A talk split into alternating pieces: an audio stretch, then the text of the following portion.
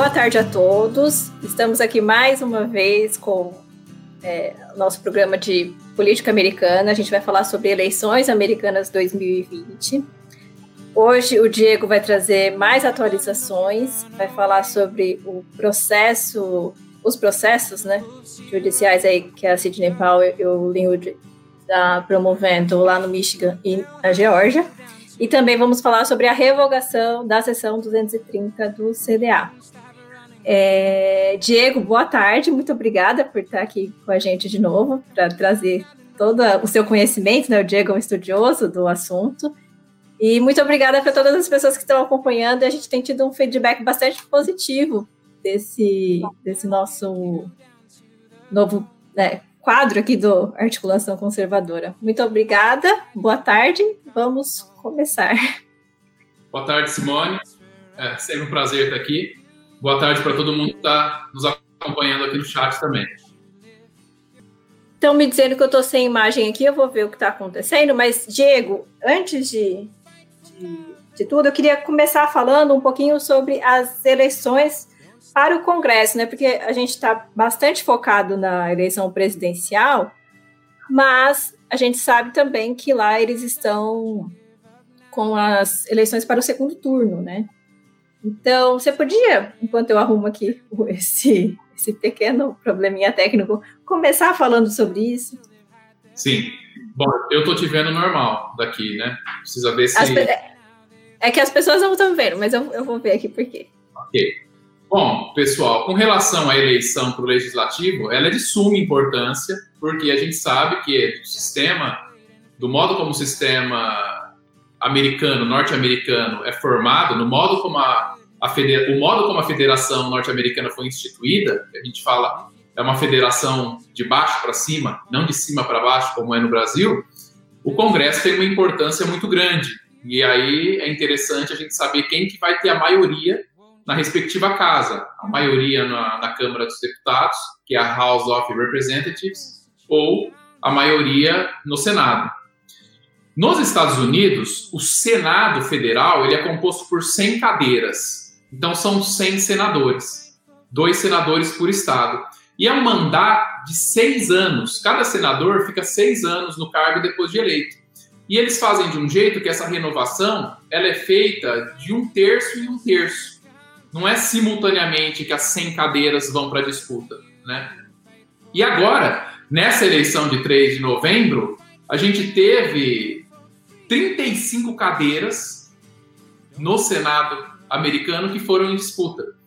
E tinha-se uma preocupação para os conservadores, né? Porque dessas 35 cadeiras que foram para a disputa no dia 3, 23 cadeiras eram ocupadas por republicanos e só 12 cadeiras eram ocupadas por democratas.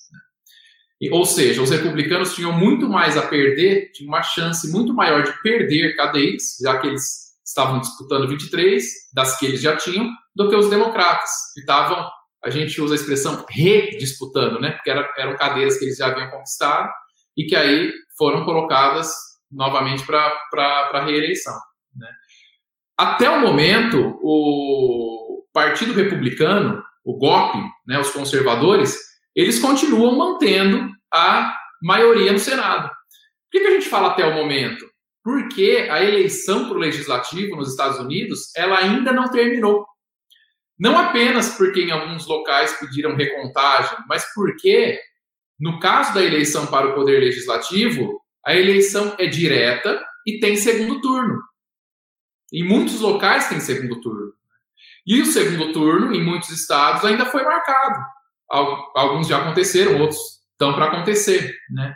E até esse momento, o, o que está acontecendo é que os republicanos, mesmo tendo a maior chance de perder, porque estavam com um número maior de cadeiras em jogo, estão mantendo a maioria no Senado.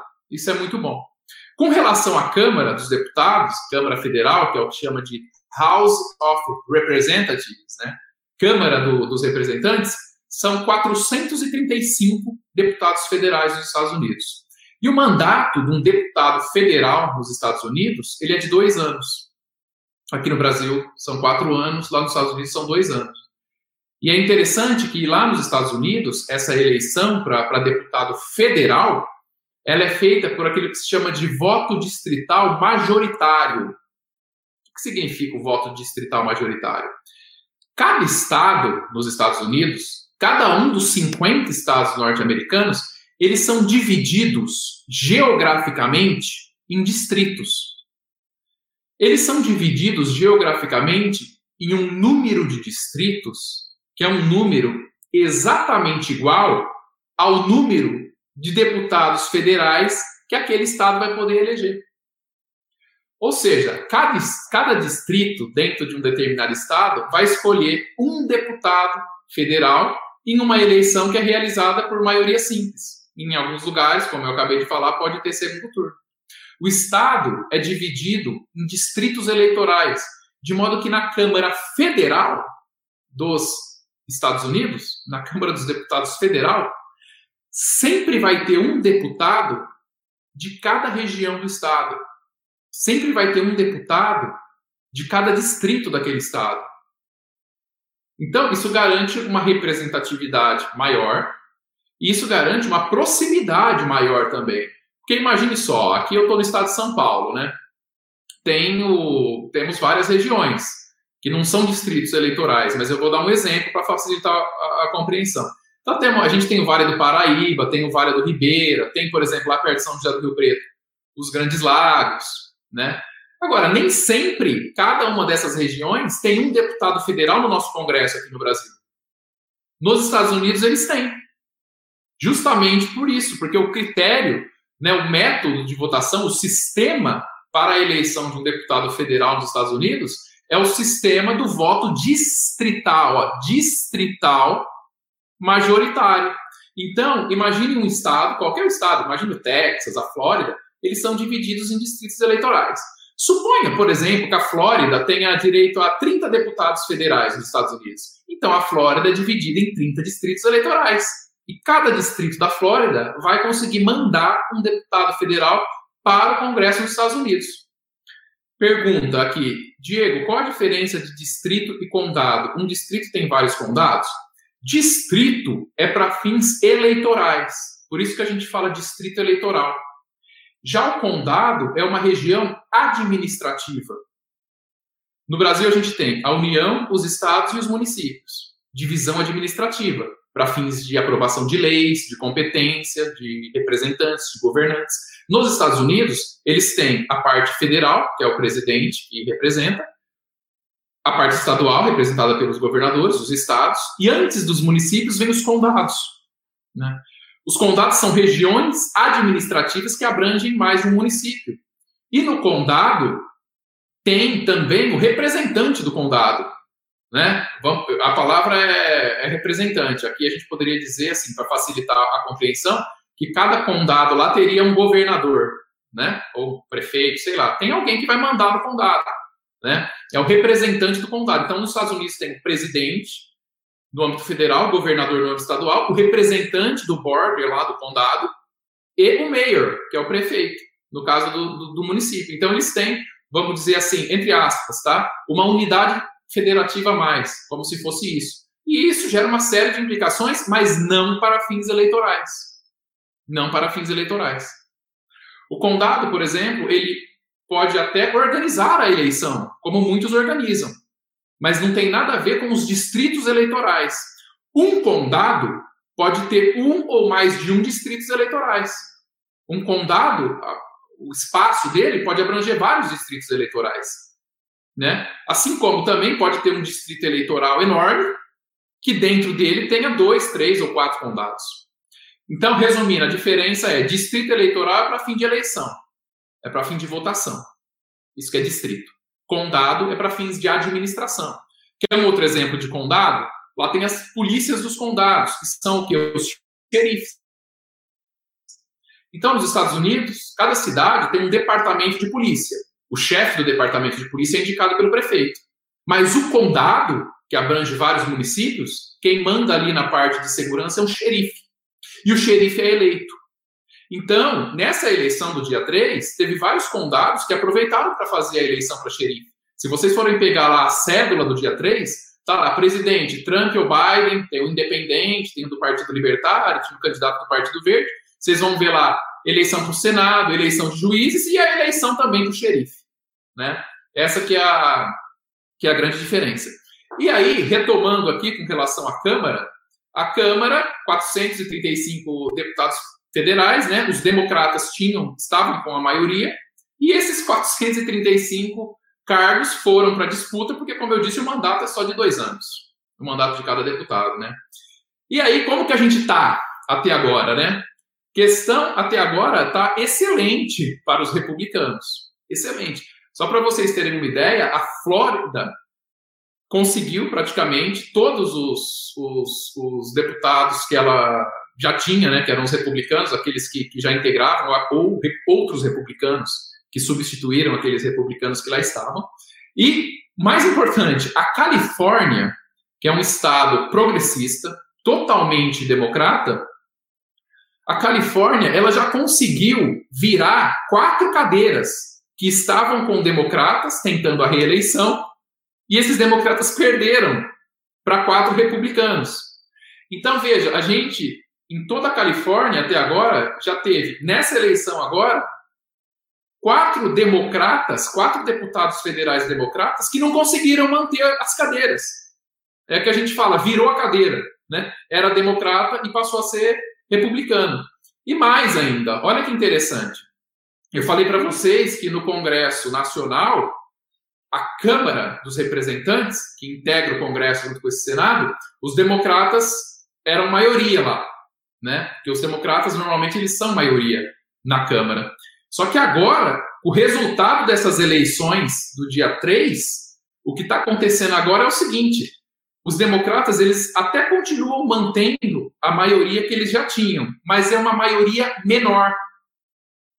E atualmente, agora, em 2020, essa menor maioria que os democratas estão mantendo, ela é a menor maioria desde 1875.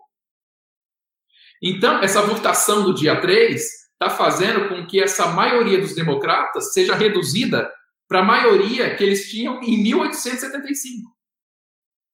Ou seja, a eleição para o legislativo, Senado Federal, Câmara dos Representantes, ela está muito melhor do que se imaginava para os republicanos.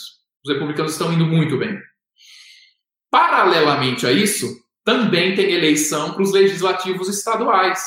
Eu já falei várias vezes, mas é sempre bom repetir. Nos Estados Unidos, cada estado tem duas casas legislativas. Eles têm a Câmara dos Deputados Estadual e também tem um Senado Federal. Aqui no Brasil, a gente tem a Assembleia Legislativa só, dos deputados estaduais, né? Mas nos Estados Unidos, não. Lá tem os senadores estaduais. E no âmbito estadual, nessa eleição do, do dia 3, os deputados estaduais e os senadores estaduais, republicanos, estão indo muito bem, estão ganhando cadeiras. É aquilo que fala, né? A, a, a red wave, a, a onda vermelha. Diante desse resultado extremamente favorável, é que muitos também questionam o seguinte: como é que o Biden teve 80 milhões de votos? Não, não fecha, né? O, o, raciocínio não fecha. Então, o nosso resumo da parte legislativa, né, o poder legislativo, seja federal, seja estadual, é esse. Do que já foi apurado até agora, os republicanos estão indo muito bem, mantendo a maioria no Senado Federal, virando muitas cadeiras, na Câmara Federal, inclusive cadeiras da Califórnia, extremamente progressista, e mantendo e conquistando cadeiras republicanas nas legislaturas estaduais.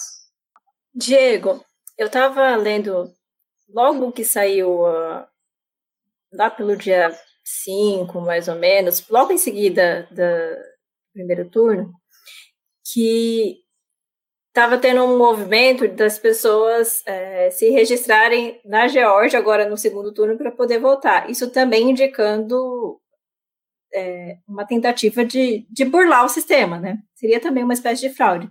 É, isso, como é que você vê isso? Qual a sua projeção? Você acha que isso pode vir a, a modificar um resultado ou, ou, ou não? Você acha que isso não, não é perigoso? Para os próprios é, republicanos aí nesse segundo turno? Olha, agora, como está estourando esse monte de fraude, está vindo a público, né? As pessoas estão tomando conhecimento. Várias câmaras legislativas já estão realizando audiências públicas. A gente viu essa semana a Câmara da Pensilvânia e agora, segunda e terça, a gente vai ter tanto no Arizona como no Michigan, né?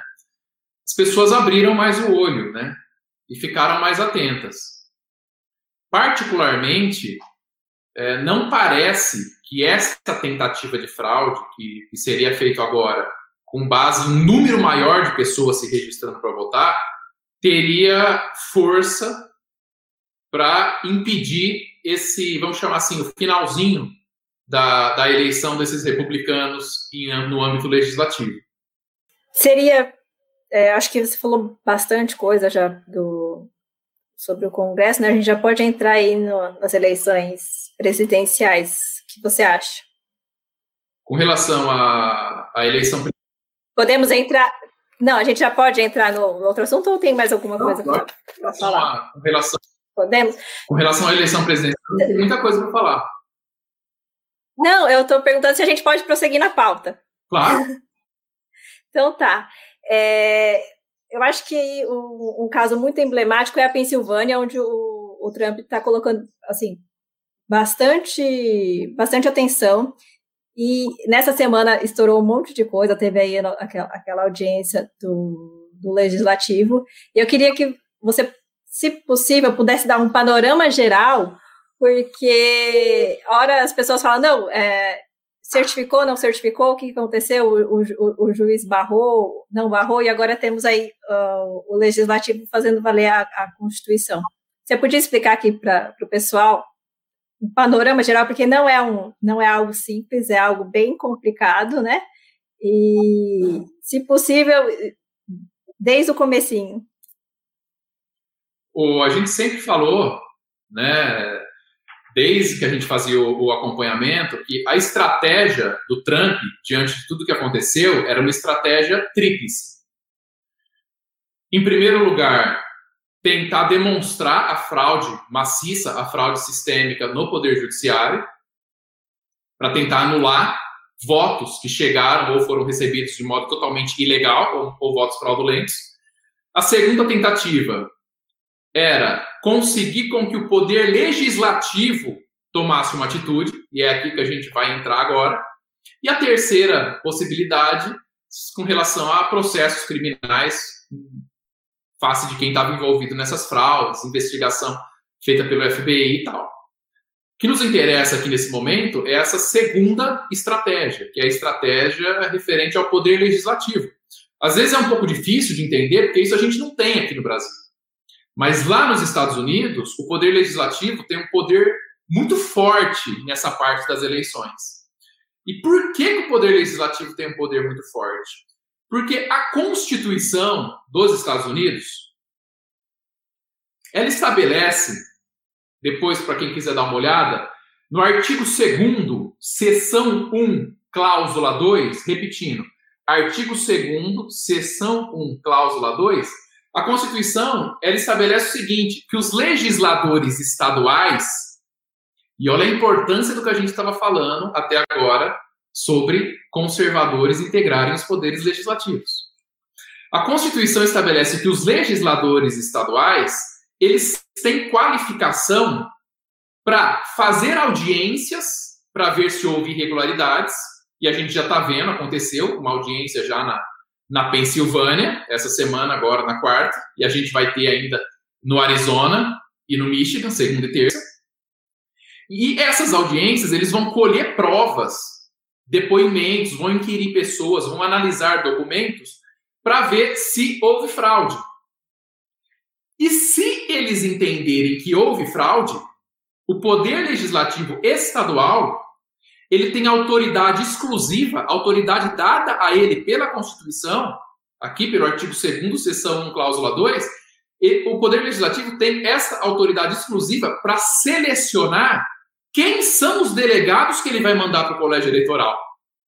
Porque, segundo a Constituição, essa é uma maneira do Poder Legislativo tentar disseminar os efeitos de uma fraude.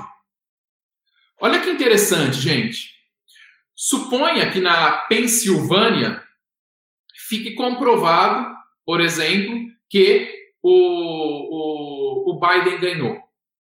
Suponha que na Pensilvânia fica comprovado que o Biden ganhou pelo voto popular. Pela própria Constituição, a Assembleia Legislativa da Pensilvânia, o Senado da Pensilvânia, as câmaras estaduais podem falar assim, ó, o Biden está sendo apontado como vencedor, mas a gente reconhece que houve fraude por isso, por isso, por isso e por isso. E diante disso, invocando esse artigo da Constituição, nós vamos encaminhar para o colégio eleitoral delegados republicanos. Aí tem gente que fala: nossa, mas isso aí seria um golpe no voto popular. Veja, isso é a letra da própria Constituição, está escrito na própria Constituição o Poder Legislativo Estadual tem competência e qualificação para fazer isso. Porque os Founding Fathers os pais fundadores dos Estados Unidos, quando eles redigiram a Constituição, eles queriam dar muito poder para os estados. E mais ainda, os, legisla os legisladores estaduais que estão autorizados pela Constituição a fazer isso, eles foram eleitos diretamente pelo povo. Eles foram eleitos diretamente pelo povo. E mais ainda, os legisladores estaduais, que a Constituição permite a eles o poder de fechar os olhos para a votação do Estado e nomear os delegados que eles quiserem, se eles reconhecerem a fraude, esses legisladores, além de terem sido eleitos diretamente pela população, eles são pessoas que representam um de cada distrito. De modo que aquele Estado, como eu acabei de falar há pouco, aquele Estado está 100% com todos os seus distritos eleitorais representados no poder legislativo estadual que pode adotar essa decisão. E aí alguém pergunta: e qual a chance disso realmente acontecer? Pois é, na Pensilvânia, o negócio recebeu um start ontem à noite. A Pensilvânia, ontem à noite, já montou uma minuta de resolução para fazer isso que eu acabei de falar para vocês que eles podem fazer. A votação fraudulenta na Pensilvânia está dando que o Biden venceu na votação fraudulenta. Mas em razão da audiência pública que eles fizeram na quarta-feira, onde o Trump até falou por telefone, né? O Trump foi, foi vítima nesse caso, foi ouvido por telefone, Rudolph Giuliani falou, em razão das provas que eles coletaram e de outras que foram apresentadas, eles já emitiram uma resolução para que seja levado ao plenário das casas e, se aprovado, eles possam indicar os delegados que eles quiserem. E nesse caso, eles indicariam delegados republicanos. Porque a maioria do legislativo estadual da Pensilvânia é republicana. Ela é formada, em sua maioria, por parlamentares republicanos. E eles aprovaram uma resolução, eu estou aqui com a resolução, ela diz exatamente o seguinte: com base no artigo 2 seção 1, cláusula 2 da Constituição, que é esse que eu acabei de falar para vocês, que dá poderes às legislaturas estaduais, dentre as quais se inclui a Assembleia Legislativa da Pensilvânia, vamos tentar puxar para nós, isso os deputados falando, puxar para nós o direito de que nós façamos a escolha de quem são os delegados que vão para o colégio eleitoral porque a gente está reconhecendo que essa votação do Biden aqui foi totalmente fraudada. Né? Eles pegaram e falaram assim: ó, o Código Eleitoral da Pensilvânia exige que todas as cédulas sejam recebidas no máximo até as 8 da noite do dia da eleição, no máximo até as 20 horas. Mas aí veio um tribunal ativista da Pensilvânia e falou: não, por causa do Covid, pode prorrogar isso aí para ser recebida depois.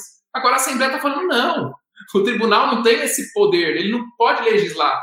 Segundo a Constituição dos Estados Unidos, quem decide sobre regras eleitorais é o poder legislativo. É o poder legislativo. Então eles não estão querendo computar esses votos. Outra ainda que eles estão falando, o Colégio Eleitoral da Pensilvânia autorizou somente observadores, que é aquilo que no Brasil a gente chama de fiscais, democratas.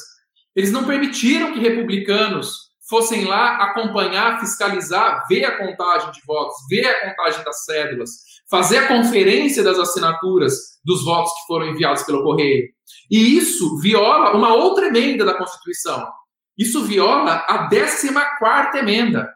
A gente fala tanto de 12 emenda, que estabelece o procedimento final agora, diante dessa confusão toda, mas também existe a 14 emenda. Essa 14 emenda, ela garante proteção igual perante a lei.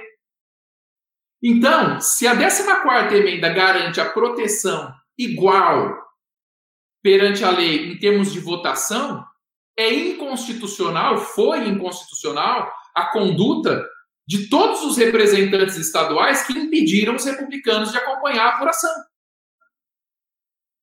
Eles reconhecem isso, eles falam também que o funcionários dos Correios da Pensilvânia relataram anomalias relacionadas a cédulas pelo correio,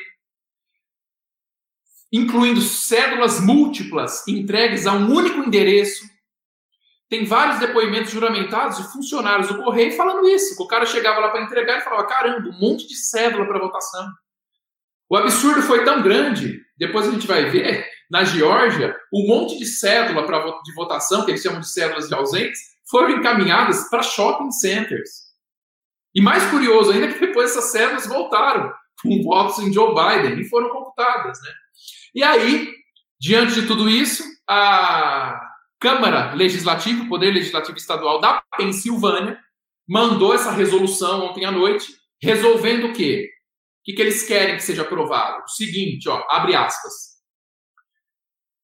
O Senado da Pensilvânia reconhece as irregularidades da votação pelo correio, reconhece que a eleição está corrompida, rejeita a certificação prematura do secretário de Estado, que é um, que é um democrata, em relação aos eleitores presenciais, e determina que, de acordo com a nossa autoridade, isso o Senado falando, concedida pelo artigo 2 da Constituição, que é o que eu estou falando aqui com vocês, nós tomamos de volta, essa expressão que em inglês eles usam traduzindo ao pé da letra. Nós tomamos de volta para a nossa Assembleia Geral da Pensilvânia o poder de designar os delegados para o colégio eleitoral.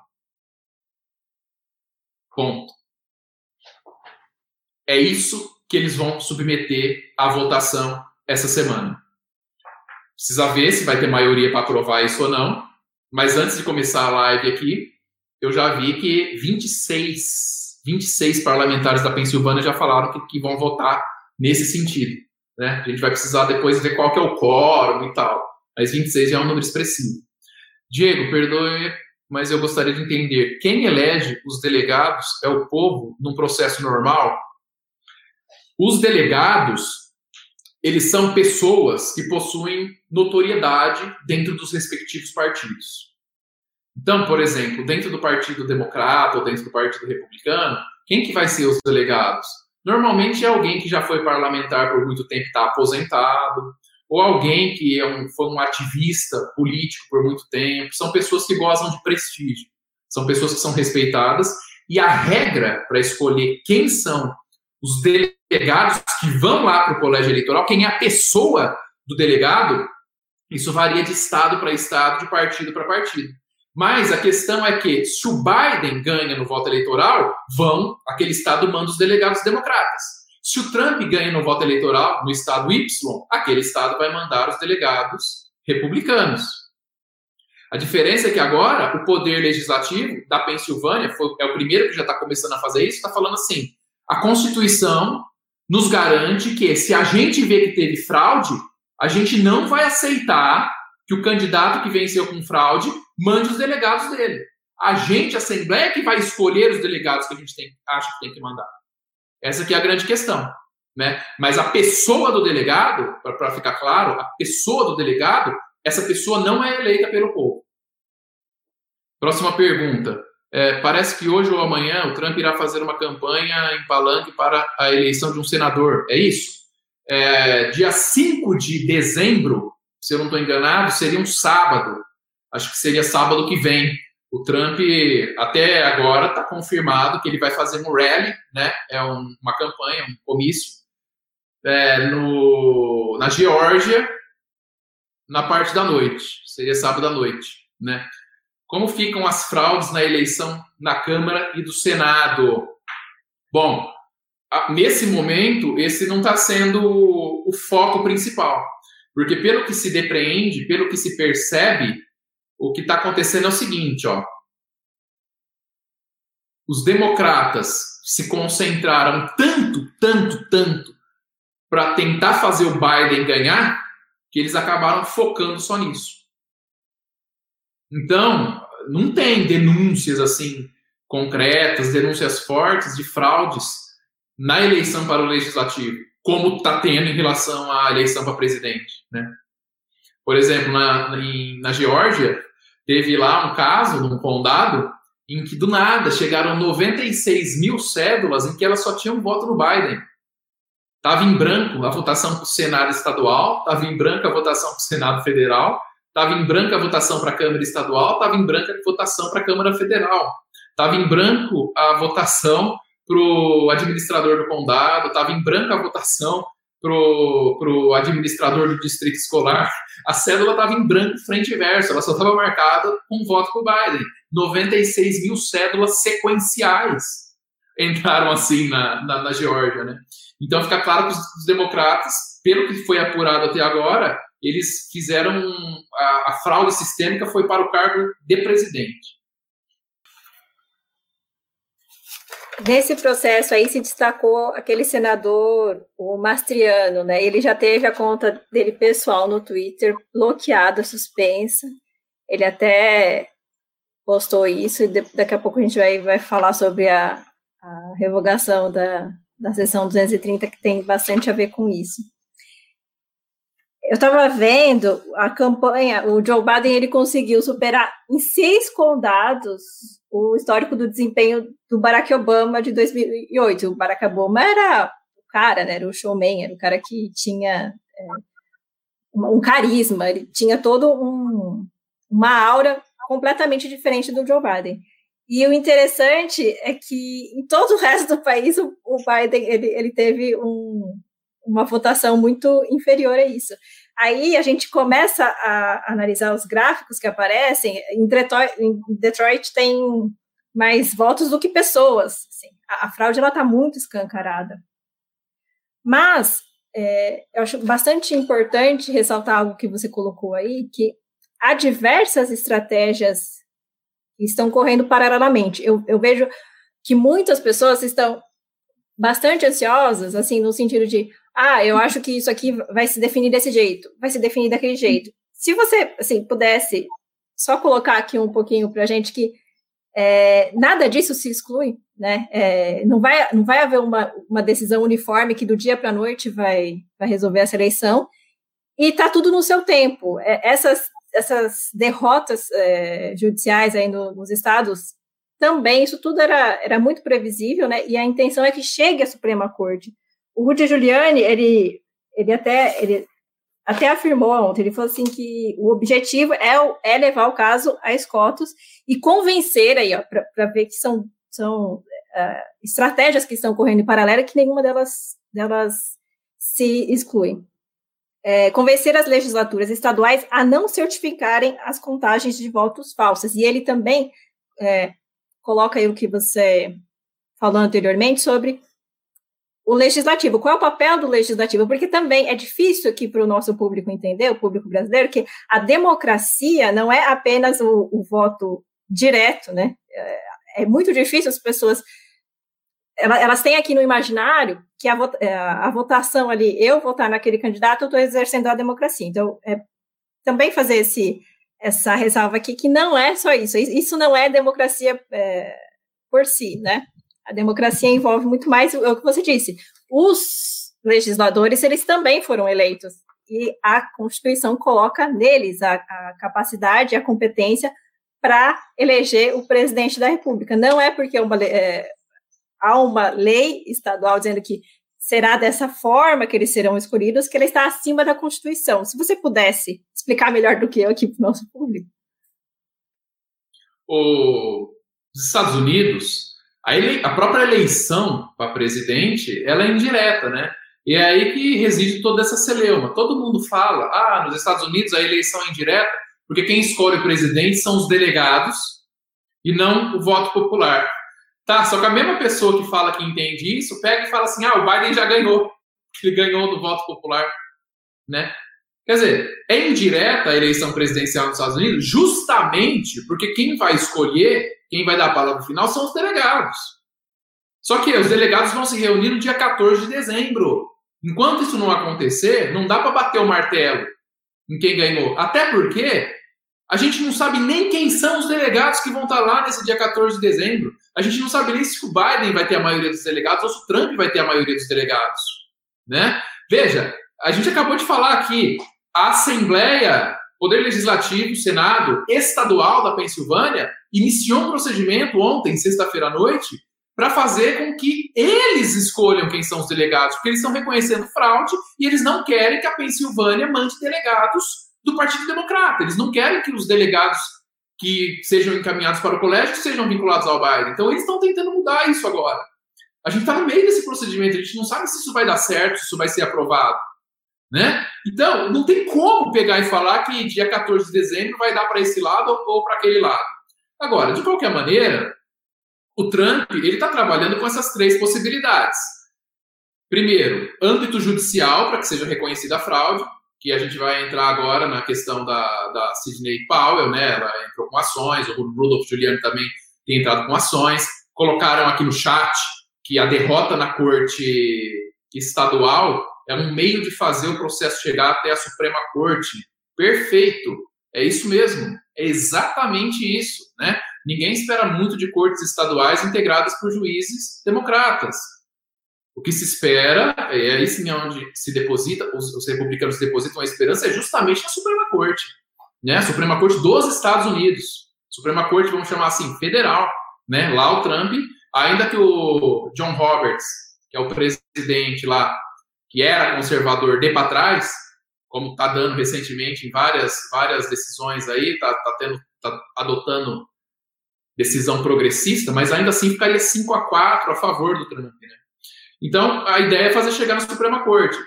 E, além disso, sem prejuízo disso, simultaneamente a isso, esse trabalho junto ao Poder Legislativo Estadual, para que os parlamentares estaduais reconheçam a fraude no respectivo estado e, digam: Biden está aparecendo como vitorioso aqui, mas foi por conta da fraude. Então nós não vamos aceitar isso né, com base aqui no, no artigo 2 seção 1, cláusula 2 da Constituição, nós é que vamos escolher os nossos delegados.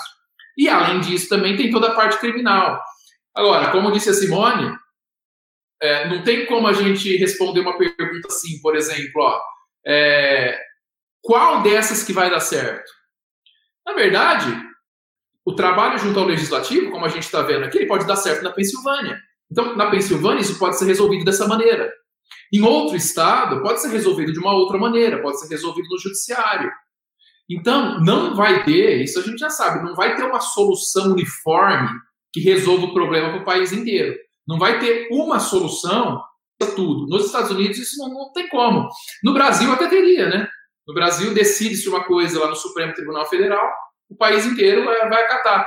Nos Estados Unidos, as ações que chegam na Suprema Corte, elas são ações distintas de estados diferentes, fundadas em legislações diferentes, em fraudes diferentes, em fundamentações diferentes.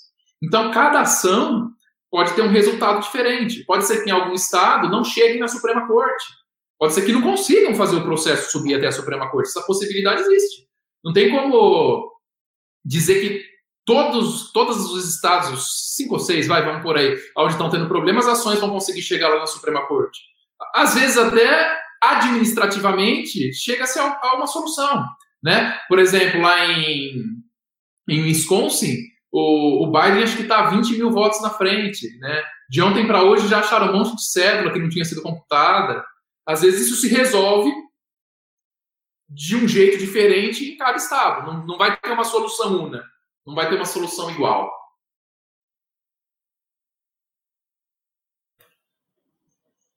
Você podia responder aí essa pergunta sobre a juíza da Pensilvânia? Segundo a, Segundo a juíza da Pensilvânia. Os republicanos ganharam, verdade. A juíza da Pensilvânia, ela deu uma decisão liminar no início dessa semana, que ela confirmou ontem. E essa juíza, ela reconheceu fraude naquilo que a gente chama de juízo provisório, né? um juízo sumário, talvez, né? um, juízo preliminar. E por conta disso, ela manteve a decisão dela de proibir que o resultado na Pensilvânia seja dado por Biden até o término das audiências, até o término das investigações, até a própria conclusão do poder legislativo estadual, né? Então essa juíza, é, ela, ela na, na, na a gente chama opinion dela, né? É como se fosse uma sentença ou uma liminar, uma decisão liminar, uma decisão interlocutória aqui no Brasil, ela falou que tem, sim, indícios seríssimos de fraudes, que, em tese, o Trump seria o, o vencedor, e por conta disso, está proibido as autoridades democratas de certificarem o resultado a favor do Biden.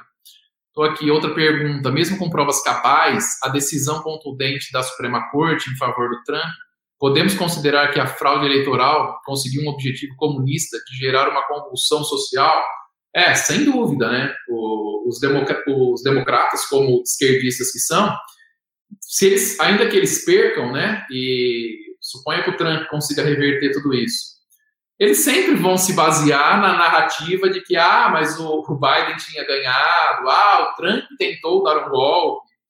Eles são desonestos intelectualmente falando, né? Eles não vão falar que o que eles chamam de golpe está escrito aqui na Constituição que é dever que seja feito, né? Eles ignoram isso.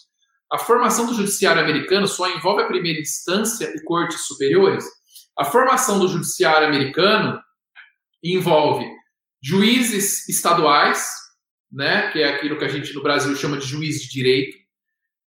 Tem uma segunda instância, que é um tribunal de apelação. Aqui no Brasil a gente chamaria de Tribunal de Justiça, ou, se for da Justiça Federal, TRF.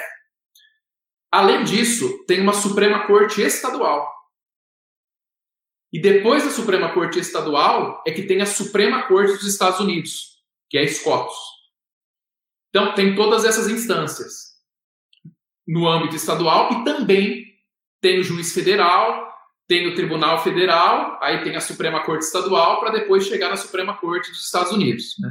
Nos Estados Unidos, não tem justiça eleitoral, não tem justiça do trabalho, e lá os tribunais de falência, aquilo que a gente chamava de concordata aqui, né? Hoje é recuperação judicial.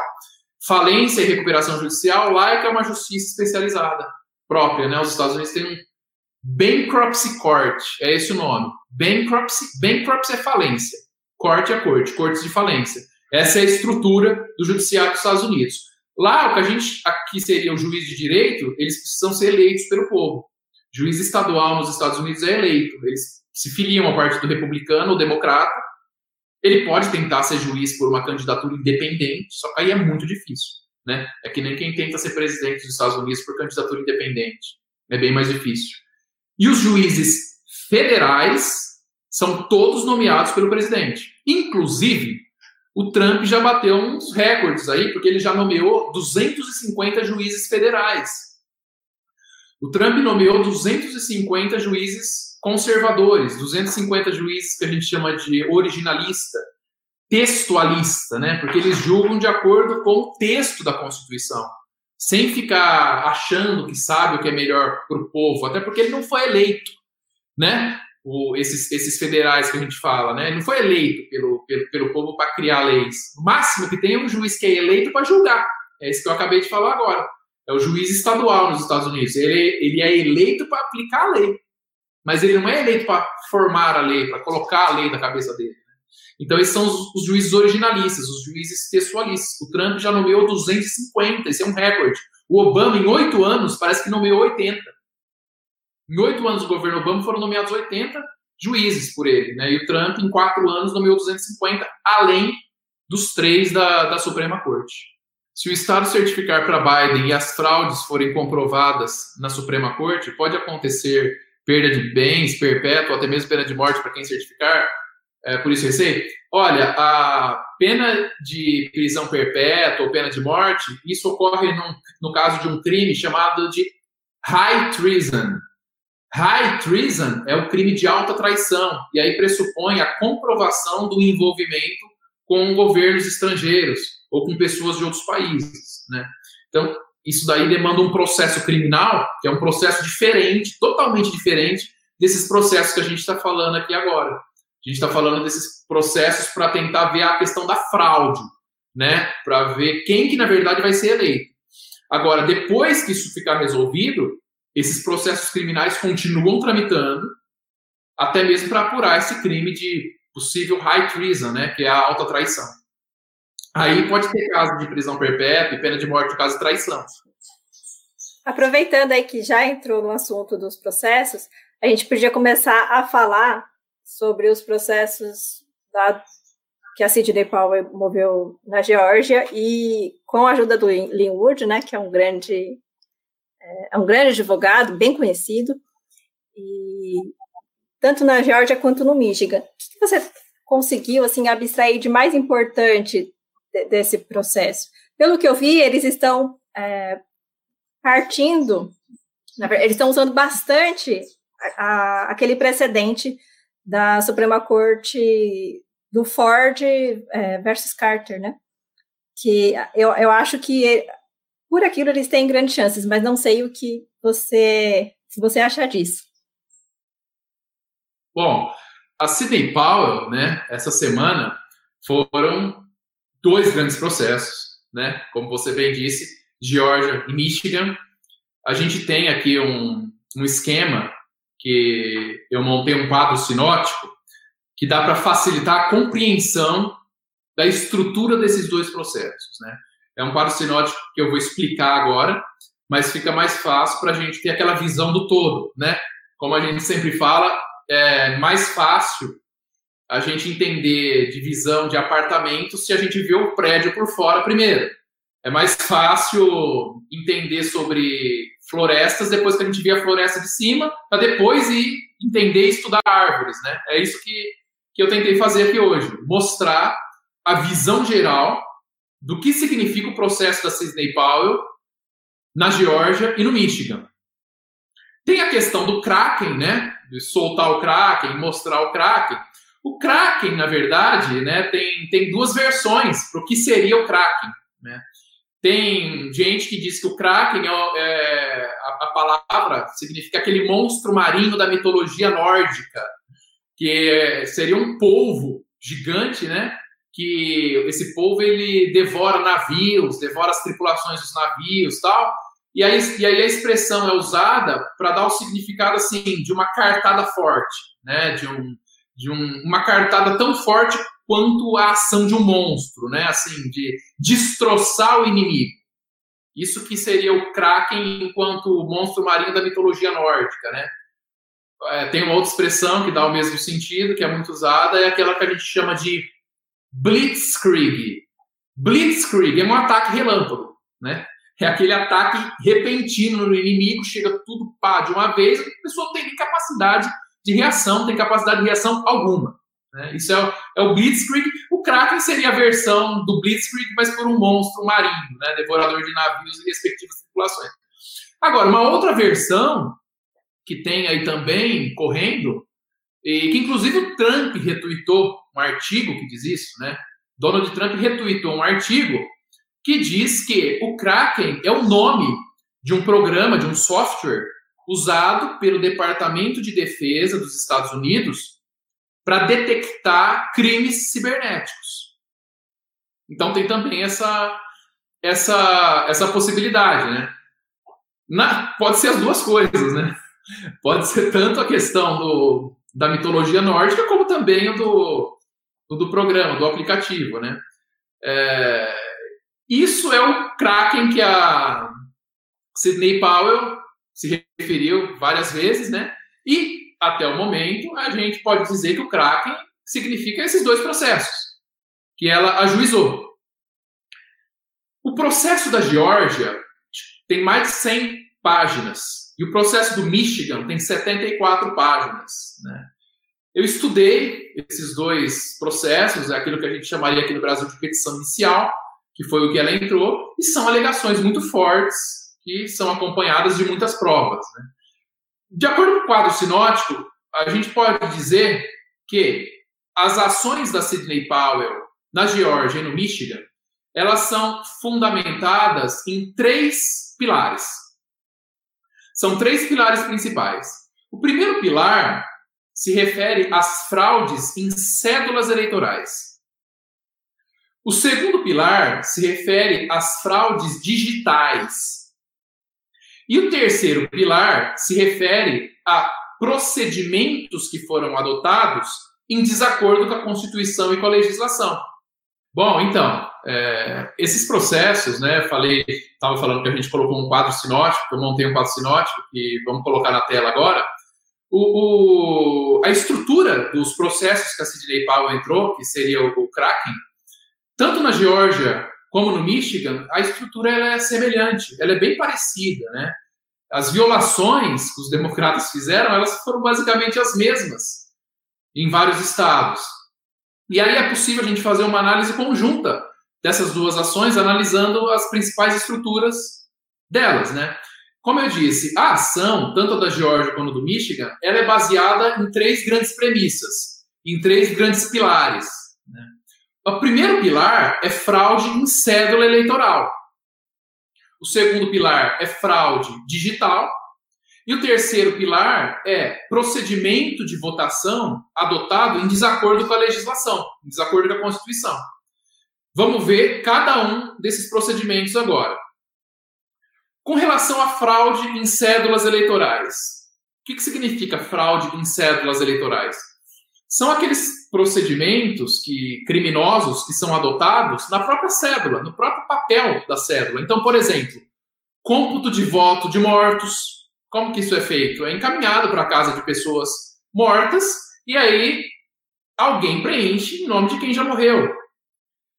É, cédulas falsas. A cédula em si mesma é falsa. Chega, por exemplo, um lote de cédula para ser colocado no local. E essas cédulas não faziam parte das que foram enviadas para os eleitores ausentes. Ausentes é quem vota de casa, vota pelo correio. Né?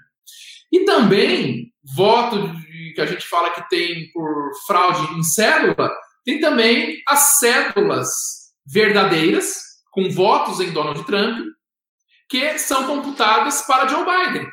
Então, tem um, um David em uma dessas ações, em que uma testemunha juramentada, que é um democrata, um democrata, era um fiscal democrata, ele pega e diz assim: olha, eu estava observando a contagem e aí eu comecei a ver que várias cédulas que chegaram pelo correio com votos em Donald Trump começaram a ser depositadas na prateleira dos votos em Biden. E aí, quando eu vi aquilo ali, me afastaram. Começaram a me afastar. Eu tentei falar que estava errado, me afastaram para um lugar onde eu não podia mais ver. Me afastaram para um local onde eu não conseguia mais falar nada. Isso é um fiscal democrata da Geórgia que falou sobre juramento. E isso já integra o processo da Geórgia. Deixa eu ver se a Simone consegue colocar o quadro sinótico aqui. Mais... Eu estou com, dificu... com dificuldade de colocar o quadro. Se você puder é, conduzir aí sem, enquanto eu tá. continuo tentando. Então tá. Bom, então, primeiro ponto, primeiro grande, a primeira grande estrutura da ação, a primeira grande coluna da ação da Sidney Powell, fraude em cédula eleitoral. Cédula com voto de morto, cédula falsa, cédula verdadeira com voto em Donald Trump, computado como voto para Biden. 200 mil eleitores votaram pelo correio de mais de um estado. Isso está comprovado. Eu falei aqui, tem, tem cédula que foi encaminhada para shopping, tem cédula que foi encaminhada para caixa postal de várias empresas. Veja, a cédula tem que ser encaminhada para o endereço do eleitor. Né? Isso significa as fraudes em cédulas. Como que vai ser feito prova disso daí, além dos depoimentos juramentados? Uma prova que a Sidney Powell está trabalhando muito é a questão de cruzar os endereços. Ela está fazendo cruzamento de endereços para onde as cédulas foram encaminhadas E aí ela percebe que uma pessoa está com dois endereços. Uma pessoa recebeu cédula no estado X e ela recebeu cédula também no endereço do estado Y. Esse é um ponto que, vamos dizer assim, é relativamente fácil para demonstrar que houve esse tipo de fraude. Cruzamento de endereço de quem votou por correspondência. E aí, não é necessariamente que o próprio eleitor foi corrupto e votou duas vezes. Não. No sistema democrata, eles encaminharam para o endereço correto e para o endereço anterior. Para interceptar a cédula que foi para o endereço anterior, colocar o voto em Biden e devolver ela. Né? O novo morador que está no endereço onde aquele eleitor morava antes, talvez nem tomou conhecimento disso. Né? A segunda grande coluna de sustentação, o segundo grande ponto, é a questão das fraudes digitais. As fraudes digitais, elas abrangem o sistema domínio, que a gente está ouvindo falar aí faz muito tempo, né? desde o dia 3, praticamente. Esse sistema não permite auditoria, ele não permite que sejam recontados os votos, e ele realiza manipulação de dados. A Sidney Powell, ela sustenta na ação o seguinte: o algoritmo lá do software, ele foi programado para que em tempo real ele fosse direcionando votos do Trump para o Biden. Então, de tempo real, assim, em tempo real, né, assim, conforme o, o tempo vai correndo, de 5 em 5 minutos, de 10 em 10 minutos, de 12 em 12 minutos, por exemplo, ele ia pegando um determinado voto de número do Trump e ia pegando e, e, e lançando para o Biden. Só que o que, que aconteceu?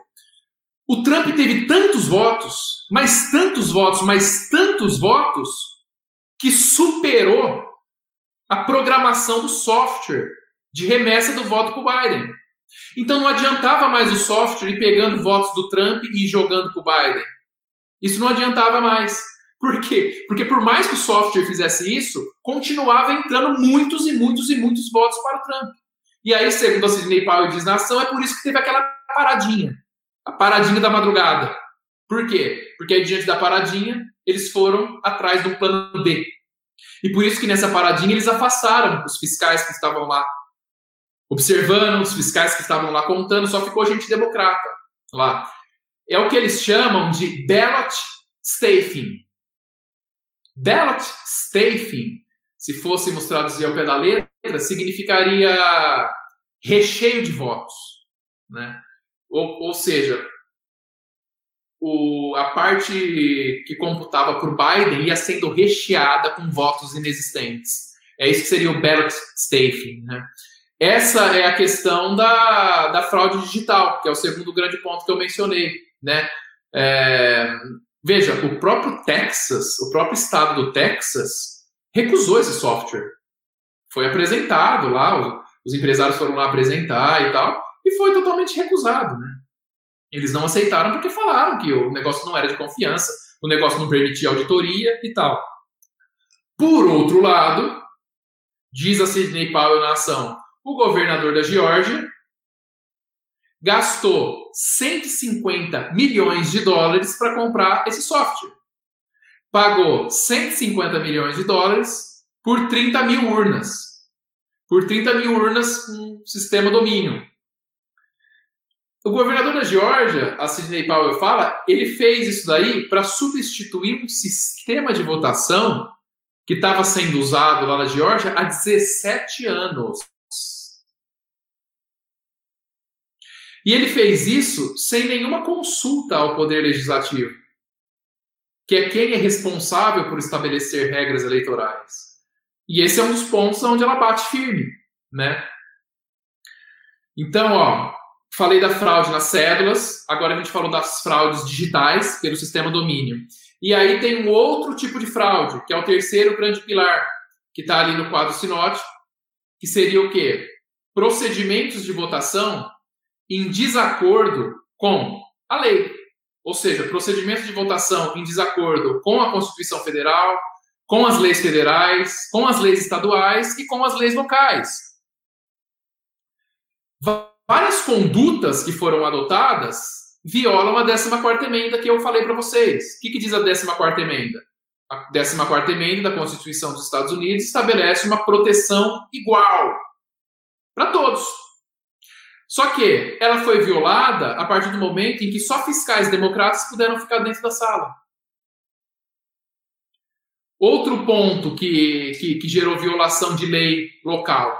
A lei da Geórgia, o Código Eleitoral da Geórgia, diz que os votos de ausentes, ou seja, os votos enviados pelo correio por quem não poderia estar presente no dia da votação, por isso chama voto de ausente, a lei da Geórgia fala assim: esses votos eles só podem ser abertos no dia da eleição, que esse ano foi dia 3 né? Não pode ser aberto antes. As pessoas votam antes de casa. Esses votos vão ficando guardados e aí no dia 3, quando forem abertas as urnas, esses votos também passam a ser abertos. Na Geórgia, o que, que eles fizeram? Por um regulamento, permitiram que os votos pelo correio começassem a ser abertos três semanas antes do dia da eleição. De Moraes está falando aqui, esse governador da Geórgia, que é republicano, está com uma postura muito estranha. Exatamente. Né? Muitos já dizem aí que é um rhino. Rhino é o Republican in name only. É um republicano só no nome. Né? Aqui no Brasil a gente chamaria de falsa direita. Tem muita gente séria já dizendo isso em relação a ele. E é curioso, né? Porque o cara, pelo que se vê, além de tudo, é mal agradecido. Porque quando ele foi se tornar governador da Geórgia, quando ele estava disputando o governo da Georgia, o próprio Trump foi lá fazer campanha para ele. O próprio Trump pediu votos para ele. Né? Em suma, o secretário da Georgia e o governador da Georgia falaram assim: ó, cédula que chegar com voto pelo correio pode ser aberto. Pode começar a ser aberto três semanas antes de 3 de novembro, três semanas antes do dia da votação.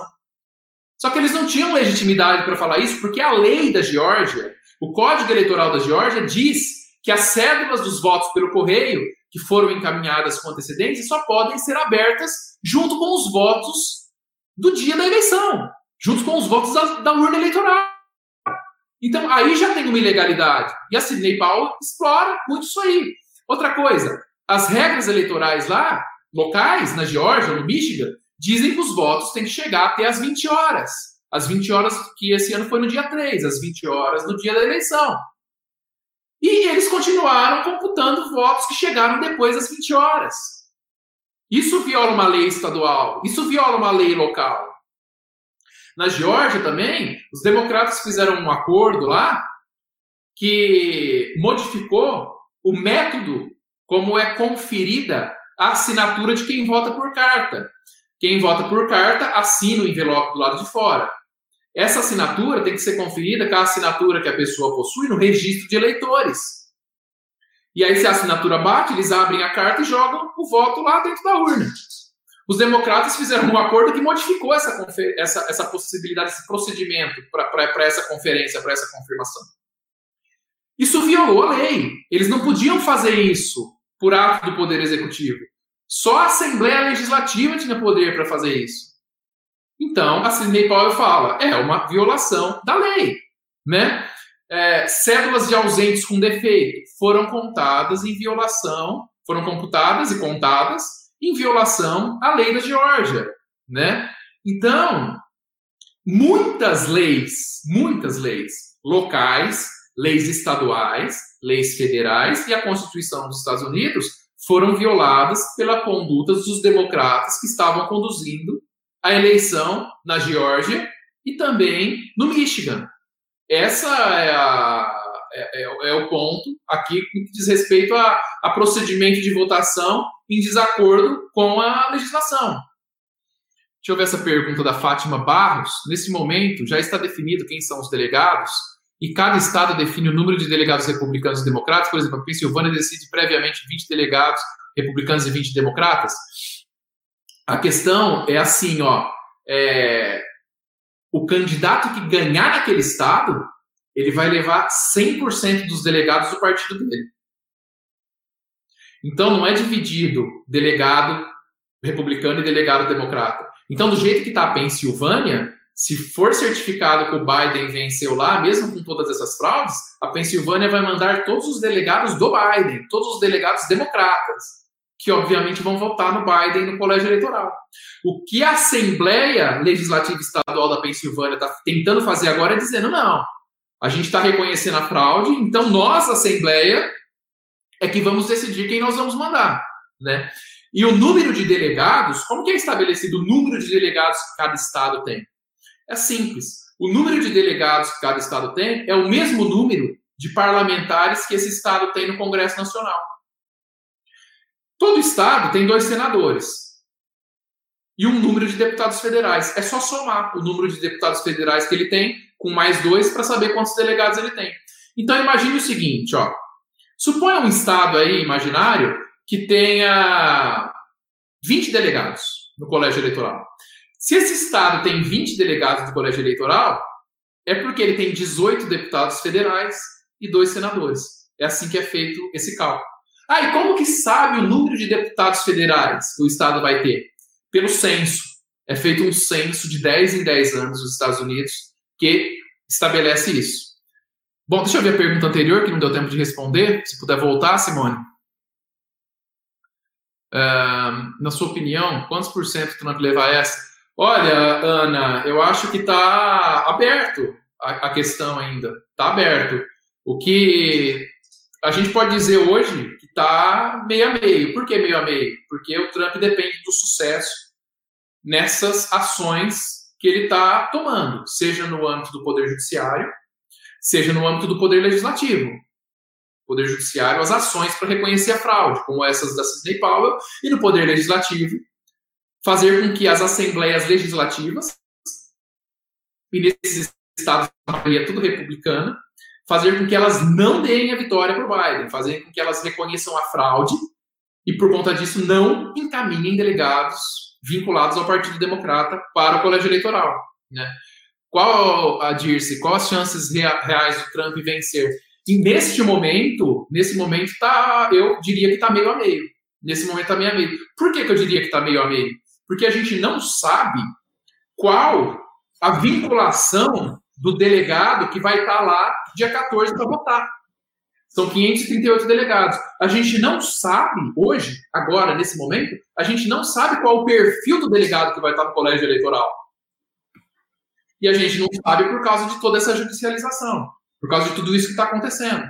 Então, veja, um, um pequeno parênteses. Diante de tudo isso que está acontecendo na Pensilvânia, ontem eles deram um start né, para a Câmara Legislativa Estadual poder indicar os, de, os, delegados que eles querem, e aí eles indicariam republicanos, isso viraria a própria Pensilvânia. Aí o Trump passaria a levar todos esses delegados da Pensilvânia. Só que isso ainda não está decidido hoje. Por isso que a gente fala que hoje a questão está aberta, né? a briga está boa. O que a gente sabe é que o Trump venceu essa eleição. Tá, pessoal? Eu não tenho o menor problema em, em falar isso. O Trump ganhou essa eleição, o Trump ganhou essa eleição de lavada. Eu digo mais ainda. Digo mais. Minha opinião. Acreditar que o Biden teve 80 milhões de votos, acreditar que o Biden teve todos esses votos que estão dizendo que ele teve, na verdade funciona como um teste de QI. É um teste de QI. Quem fala que não, o Biden teve tudo isso, é um teste de QI. Acreditar que o Biden teve mais votos do que o Obama, que era um popstar, vamos dizer assim, é um teste de QI para a pessoa. Né? É, para representar um QI bem baixo, digamos assim, quem acredita em tudo isso, né? Então, a questão está totalmente aberta. No momento, a gente não tem como opinar, porque a gente não sabe quem são os delegados que, no fim das contas, vão ser enviados. E quando que isso vai ser decidido? A votação é no dia 14. Mas quando que a gente vai saber quais delegados serão enviados? Dia 8. Então, dia 8 de dezembro, a gente consegue já dizer quem está com mais chance. Porque a gente vai ver se a maioria dos delegados que foi para o colégio é republicano ou se a maioria dos delegados que foi para o colégio é democrata. Então, dia 8 de dezembro é um grande dia para a gente traçar um, um, panorama nesse sentido. É, pergunta do Arif: caso a corte dos Estados Unidos dê a vitória a Trump em determinados estados, quais processos ocorreriam em seguida? Quem escolherá os delegados? Teria complicações? Se a Suprema Corte, por exemplo, pegar e falar assim: ó, o Trump venceu Vamos pegar um exemplo aí, vai. Na, na, na Geórgia, que é onde está tendo essa ação aqui. Se a Suprema Corte pegar e falar que o Trump venceu na Geórgia, é simples. Delegados republicanos da Geórgia que vão para o colégio eleitoral. A Suprema Corte falar que o Trump venceu na Pensilvânia, é simples. Os delegados, todos os delegados da Pensilvânia que vão para o colégio eleitoral serão delegados republicanos, serão delegados vinculados ao Trump. Próxima pergunta. A atitude da advogada Sidney Powell em entrar na Geórgia seria indecorrente do governador da Geórgia ser um republicano traidor? O processo pelos meios jurídicos e não legislativos? Olha, sim. Né? O que esse republicano está fazendo lá, é... Maria, ele está violando leis locais, leis estaduais, como, por exemplo, o Código Eleitoral da Geórgia, nos Estados Unidos, cada estado tem seu Código Eleitoral. Ele está violando leis federais e está violando a 14 emenda da Constituição. Né? E essa 14 emenda da Constituição, ela é muito interessante porque ela estabelece, a parte que nos interessa, ela tem várias partes, né? A 14 emenda, ó, se vocês olharem aqui, acho que dá até para ver, vocês conseguem ver, ela tem cinco, cinco sessões, né? Então começa aqui a 14 emenda, ó, sessão 1, vermelhinho aqui, ó, né? Depois, sessão 2, sessão 3, sessão 4. Mas o que nos interessa, o ponto que está em debate jurídico aqui na, na 14 emenda, é o seguinte: essa 14 emenda, dentre as diversas coisas que ela estabelece, ela estabelece uma cláusula de proteção igual perante a lei. É assim que chama. Cláusula de proteção igual perante a lei. E todo o precedente do judiciário norte-americano é baseado no seguinte raciocínio. Eu vou abrir aspas aqui para reproduzir exatamente as palavras da jurisprudência aplicável ao caso. Abre aspas. O direito de voto de um cidadão americano é violado se um voto for cancelado ou diluído por um voto fraudulento ou ilegal. Repetindo, ó, o direito sagrado de voto do cidadão americano, ele vai estar sendo violado se um voto, um, basta e um voto, ele seja cancelado ou então ele seja diluído por votos fraudulentos ou votos ilegais. Porque aí o judiciário diz o seguinte, interpretando essa cláusula da 14 emenda, que diz que todos têm direito de voto igual, todos têm a igualdade de direito a voto, né? One man, one vote. Um homem, um voto, né? Ela diz o seguinte, ó. Todos os votos, os votos de todo mundo, eles devem ser protegidos do efeito diluidor de cédulas ilegais. Então, imagine a seguinte situação. Eu, eu já vou responder a pergunta, pode deixar a pergunta que eu já respondo. Imagine eu, um cidadão americano. Eu vou lá e voto. Veja, só que se teve voto ilegal, esses votos ilegais, eles diluíram o meu voto. Basta um voto ilegal para anular o meu voto legal. Então, por isso que a Constituição é lida nessa 14ª emenda muito nesse momento. Por isso que essa 14ª emenda, ela está sendo citada muito pela Sidney Powell nas duas ações, ela está sendo citada muito pelo Rudolph Giuliani. Porque essa, essa 14 emenda, ela vai estar sendo violada e ela vai se tornar letra morta se nada for feito com relação a esses votos ilegais. Vou falar com outras palavras. A 14 emenda, ela traz uma proteção em relação ao voto. Todos possuem o mesmo direito de voto. E o voto de todos tem o mesmo poder. O voto de todos tem o mesmo efeito. Ora, o voto de todos não vai estar tendo a, a mesma importância se entrarem votos ilegais. Porque os votos ilegais e fraudulentos, eles diluem o valor e a importância dos votos legais. E é aí que a Suprema Corte e outros tribunais gostam bastante de citar esse precedente, que, sabiamente, está sendo invocado nas duas ações pela Sidney Powell e pelo Lin, né, o, o Lin Woods também está assinando junto com ela essas duas ações e pelo Rudolf Giuliani, que diz o seguinte, ó, todos os votos devem ser protegidos do efeito diluidor de cédulas ilegais. Essa é, essa é a grande sacada do uso da 14ª emenda nesse momento. Né? A pergunta do Felipe, é, o que acontece se acharem provas de fraude depois de 14 de dezembro? Olha, se acharem provas de fraude depois de 14 de dezembro, aí é, começa a ficar difícil de tentar alguma reversão. Porque dia 14 de dezembro é a data que os delegados vão votar. Então, tudo que tem que ser feito, tem que ser feito antes. Prova de fraude depois, elas podem sim gerar um processo, o processo pode caminhar para tentar gerar alguma punição, ou vamos até pensar assim, ó, suponha que venham provas de fraude muito grandes depois de 14 de dezembro, e que 14 de dezembro Biden foi eleito, né? Isso poderá depois gerar uma tentativa de um impeachment do Biden. Isso pode acontecer. Mas o que a gente tem que ter em mente é o seguinte: tudo tem que ser produzido antes do dia 14 de dezembro. Depois do dia 14 de dezembro, é muito difícil reverter o resultado do colégio. O colégio vota dia 14 de dezembro, cada delegado vai estar no seu estado. Isso não é por causa da pandemia, não. Sempre cada delegado teve no seu estado. Né? É, nunca eles se encontraram num local para estar lá os 538, numa assembleia, votar. Isso, isso não, não existe. Nos Estados Unidos, a importância dos estados é tão grande que o delegado faz questão de estar no estado dele enquanto ele for votar. Se a justiça da Pensilvânia der vitória a Trump, será vitória em outros estados também? Não. A justiça da Pensilvânia, ela vai decidir só pela Pensilvânia. Né? É uma questão totalmente local. Assim como, essa pergunta é muito interessante. Suponha que o processo da Pensilvânia chegue na Suprema Corte e a Suprema Corte dê a vitória para o Trump. A Suprema Corte vai estar decidindo, em âmbito federal, que os delegados da Pensilvânia são do Trump, porque ela julgou um processo da Pensilvânia. É claro que uma vitória em um estado ele pode servir de estímulo para vitória em outros estados também, né? É, é, tem gente que fala que não existe, mas assim é inegável que existe sim um efeito manada também, né?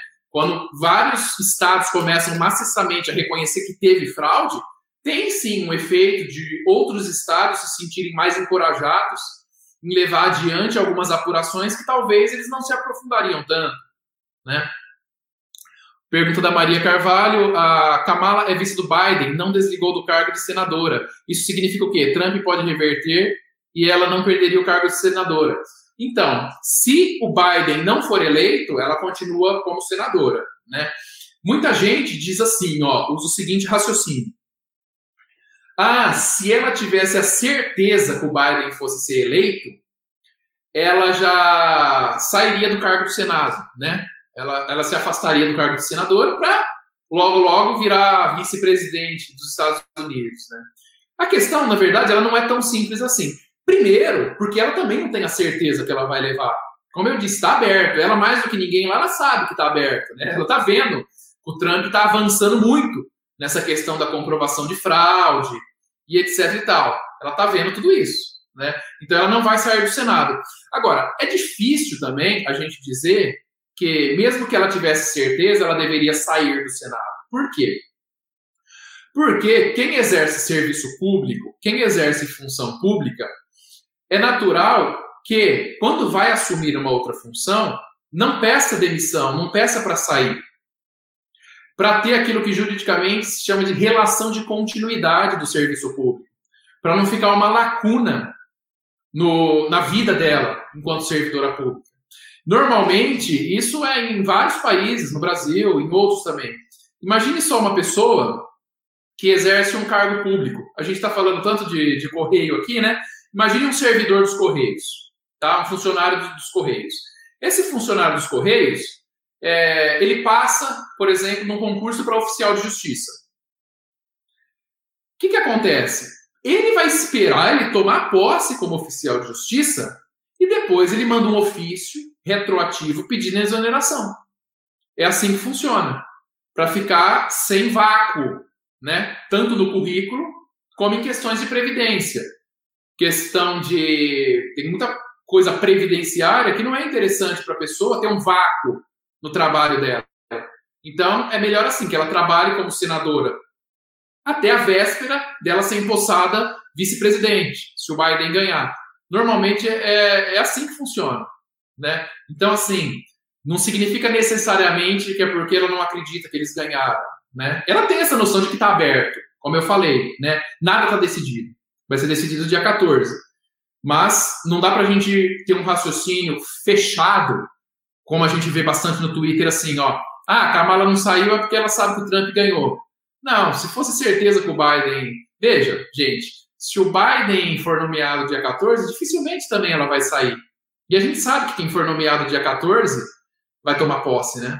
Então, assim, é, mesmo que o Biden seja nomeado dia 14, dificilmente no dia 15 a Kamala vai sair. Ela vai ficar, né? É, e outra, esse pessoal também, esse pessoal não larga o osso. Esse pessoal não larga o osso, né? Ela vai querer continuar com amplo acesso ao Senado, com amplo acesso a todas as dependências, com status de senadora, até ela virar vice-presidente, se o Biden for eleito, né? Eu acredito que o pessoal fala bastante nisso, comparando com o Obama. Eu vejo que as pessoas comparam bastante o fato dele ter logo pedido a, a exoneração para poder. Logo, logo que venceu a eleição, né? É, Diego, acho que a gente pode avançar aqui. Eu vou colocar o, o quadro sinótico. O que, que você gostaria de dar ênfase para eu poder fazer a. Do, essa análise dos processos da Sidney Powell, né? É, o mais importante é ter em mente que ele está fundado em três grandes pilares.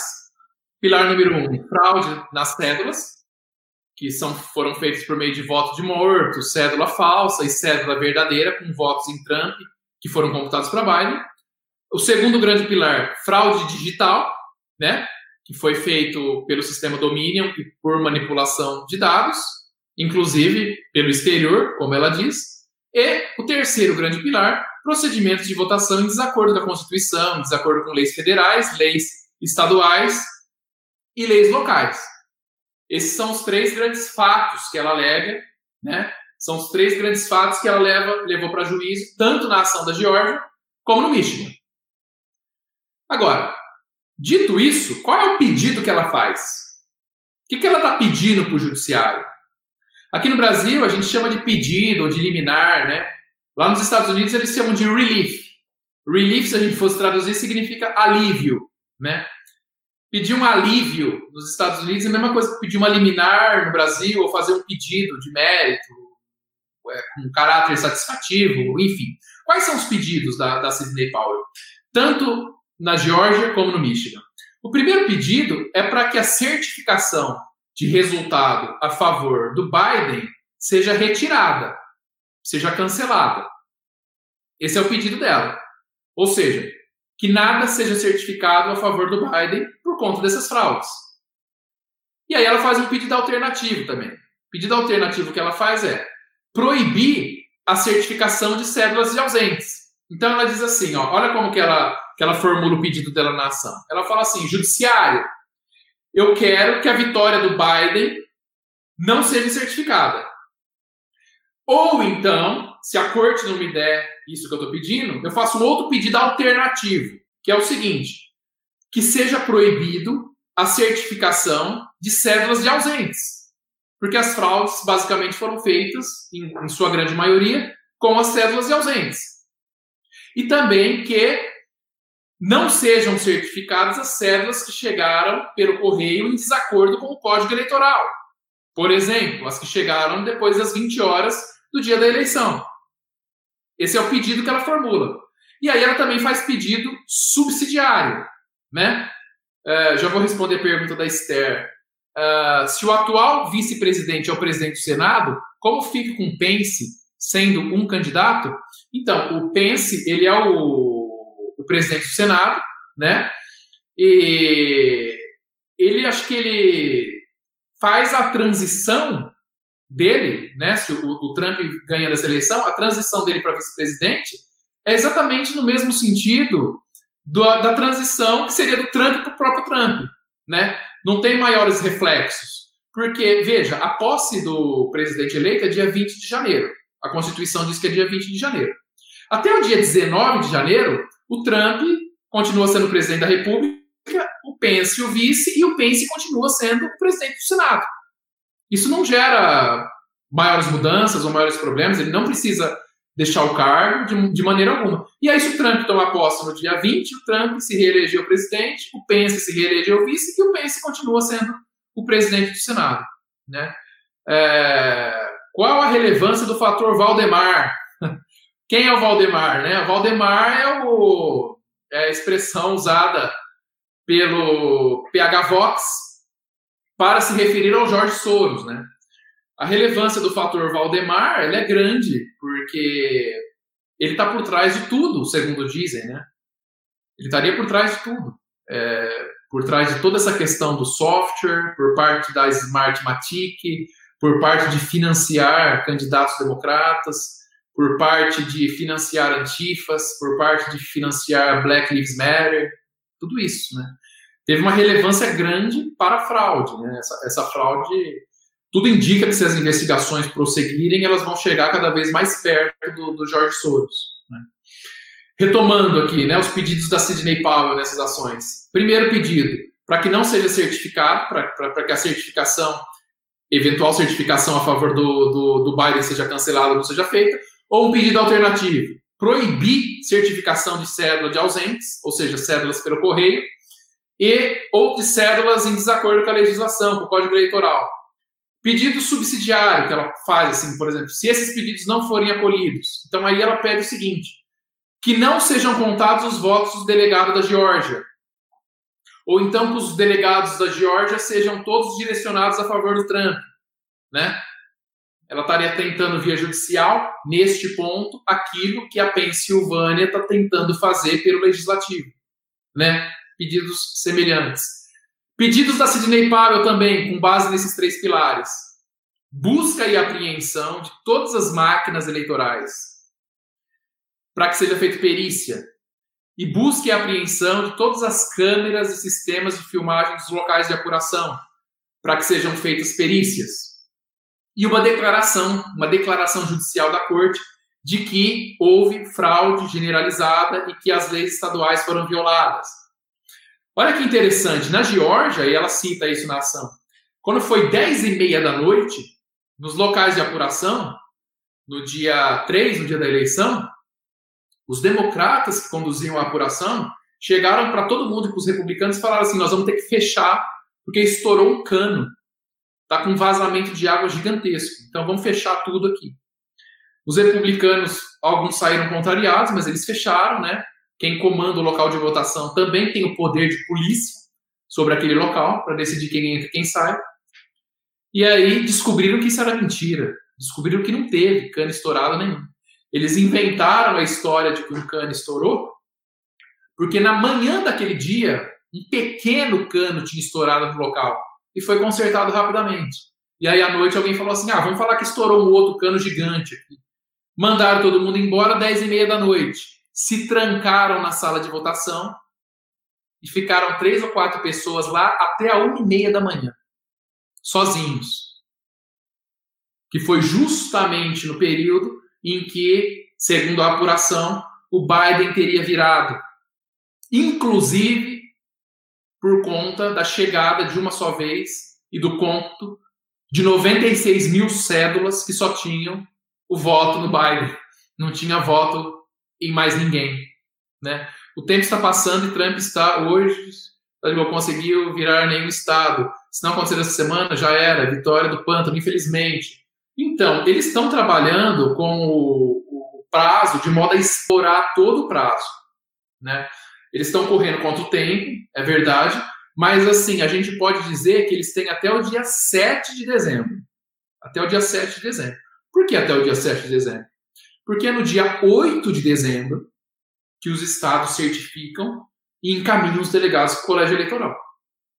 Então, o Trump tem até o dia 7 de dezembro, para tentar ter uma solução mais concreta. Depois do dia 7 de dezembro, aí sim as coisas começam a ficar bem mais difíceis, bem mais difíceis. Então, ó, resumindo, essas ações da Sidney Powell na Geórgia e no Michigan, né? É... Ah, o Gabriel está falando, né? A estratégia do time jurídico do Trump é bem clara: vencer a eleição contingente. Seria aquela eleição feita pela Câmara, onde os republicanos têm a maioria, cada estado tem direito a apenas um voto, e a Câmara vai votar se nenhum dos dois tiver a maioria dos delegados presentes, né? A maioria dos delegados seria 270 se a gente considerasse 538. Agora, se algum estado não mandar delegado, aí a maioria dos delegados presentes, né? Reparem que a 12 emenda em nenhum momento fala 270 delegados para vencer. Ela fala a maioria dos delegados que foram indicados para o colégio. Né? É... Bernardo. Pô, a, a, a Powell é. A Sidney Powell, para quem não lembra, ela foi advogada do General Flynn, né? Trabalhou muito tempo no Departamento de Justiça. E ela tem um livro muito reconhecida nos Estados Unidos, em que ela conta como o Deep State agia dentro do Departamento de Estado dos Estados Unidos. Ou seja, a Sidney Powell tem um livro publicado onde ela conta toda a podridão do Deep State dentro do próprio Departamento de Estado. Né? Dentro do próprio.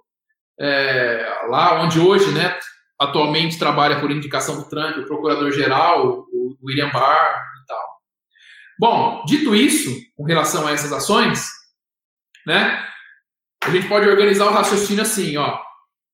Com relação aos fatos, ela se baseia em três grandes pilares: fraude em cédulas, fraudes digitais e procedimentos de votação em desacordo com a lei.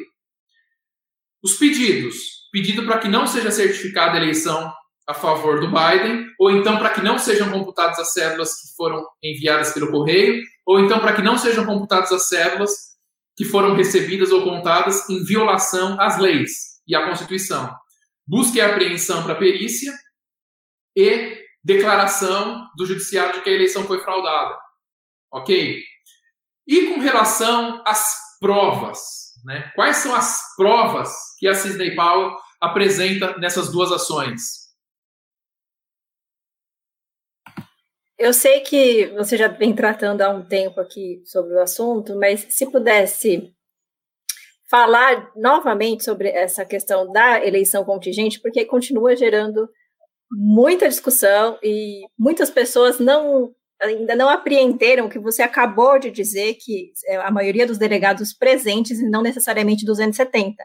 Até mesmo a, hoje eu vi um vídeo lá no, da, da própria CNN, onde o, um advogado renomado, ele diz exatamente que tem que ser 270. E não é necessariamente isso que está escrito ali na, na Constituição. Se você puder retomar, é, que eu acho que você explicou brilhantemente na semana passada, e se puder novamente trazer aqui para a gente, porque eu vejo que as pessoas ainda estão fazendo confusão com a 12 emenda, com a própria eleição contingente e com essa, com essa estratégia do Trump para não certificar os, os, delegados ou até mesmo para que os, os, delegados sejam escolhidos pelo, pelo, pela, pelos legisladores dos estados.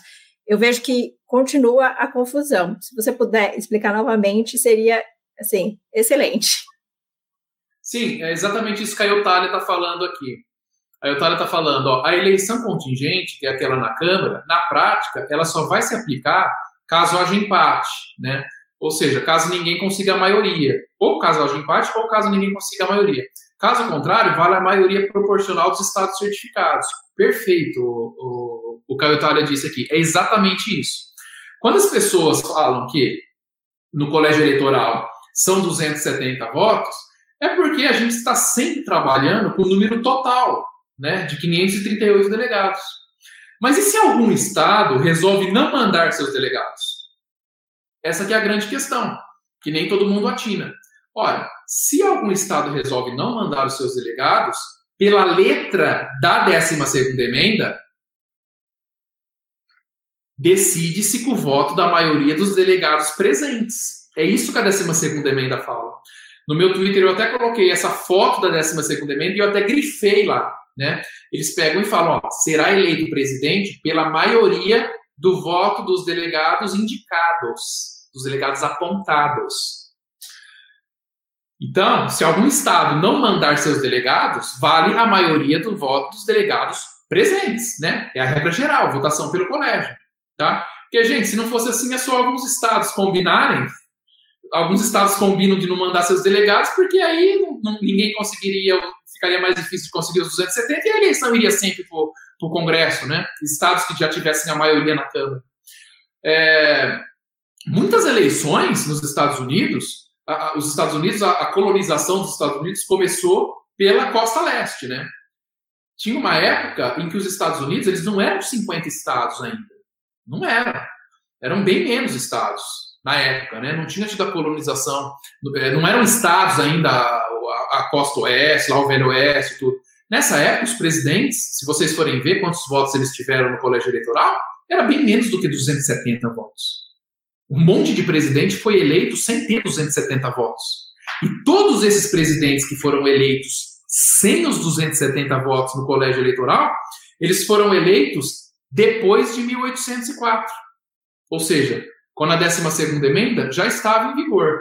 A 12 emenda, vocês conseguem ver aí, ó, ela foi ratificada dia 15 de junho de 1804 né?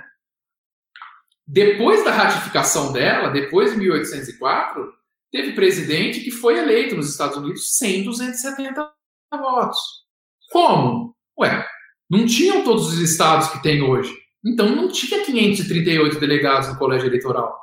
Então, a votação era feita, como diz a 12ª emenda, pela maioria dos delegados presentes, pela maioria dos delegados indicados, né? Aí poderia se surgir a seguinte argumentação, ó, ah, mas se algum estado não mandar delegado, o colégio não pode votar, porque aí esse estado não estaria representado lá. E aí, esse estado não estando representado, o certo seria ir para a eleição contingente, onde todos os estados vão estar representados com um voto. É interessante isso, mas não é o que está escrito. Pode ser melhor, pode ser mais justo, Pode, mas não é o que está escrito. Então, se para dizer que tem que ter 270 sempre, né? Ainda que algum estado não certifique, a gente vai estar tá fazendo um ativismo, um ativismo judicial, tá?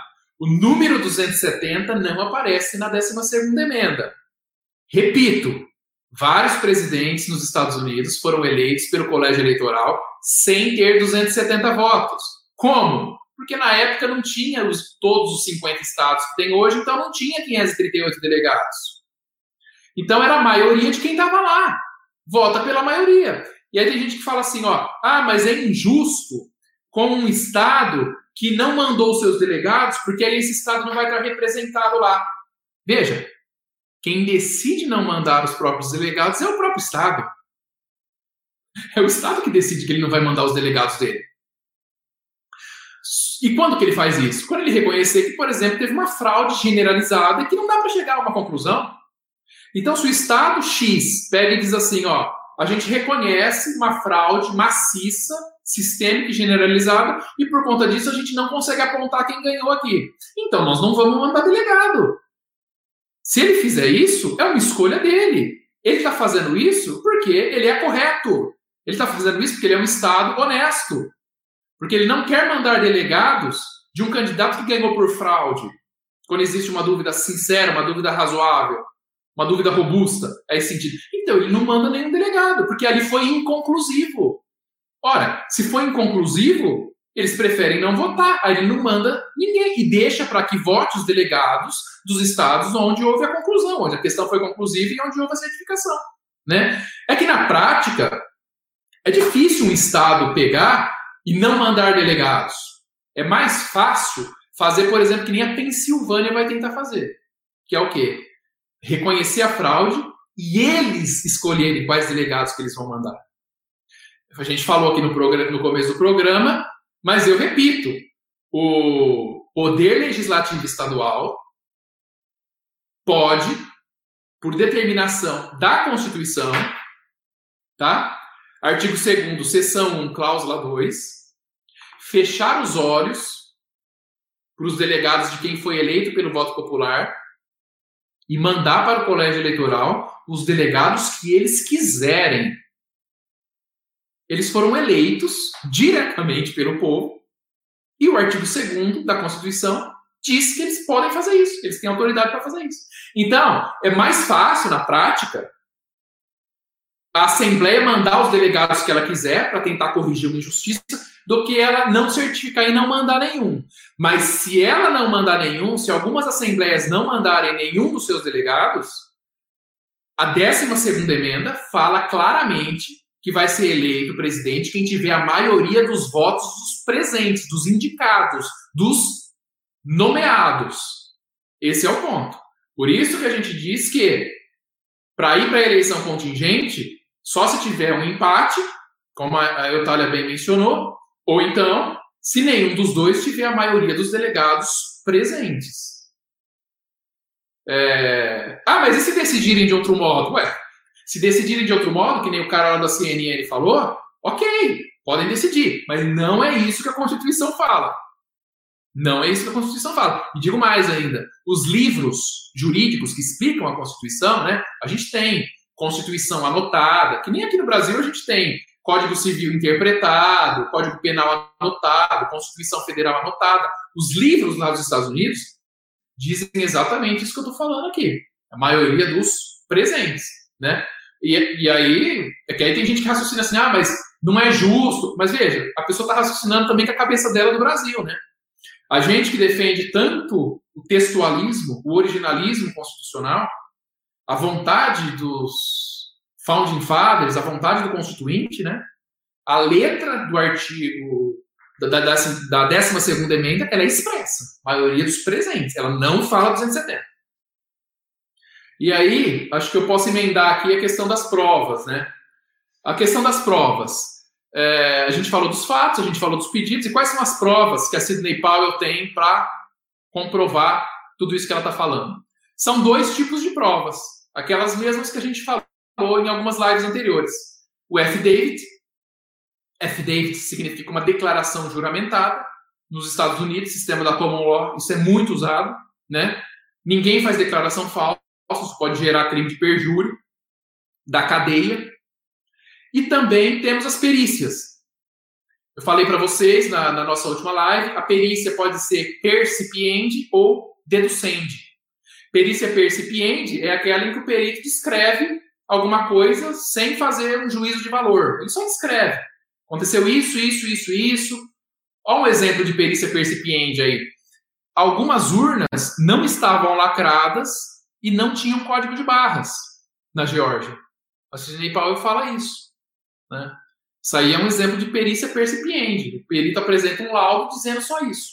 Só que a gente também tem a perícia deducende. Perícia deducende é aquela em que o perito, o expert, o advisor, ele faz uma interpretação e aí emite um laudo, um parecer com uma carga valorativa, um juízo de valor, a opinião subjetiva dele. Que nesse caso também está acontecendo por causa da os votos do, do Biden estão violando aquela lei de Benford, né? Eles falam que é Lei Estatística de Distribuição de Dígitos. Tem um artigo do Jim Hoft também que explica isso, né? Matematicamente é impossível que o Biden tenha tido esse número de votos. Isso é tudo feito por laudo. Na ação da Sidney Powell no Michigan, ela até juntou gráficos. Na própria petição tem gráficos lá, que ela pegou e colocou no próprio na, na própria página da petição inicial, não é nem anexo.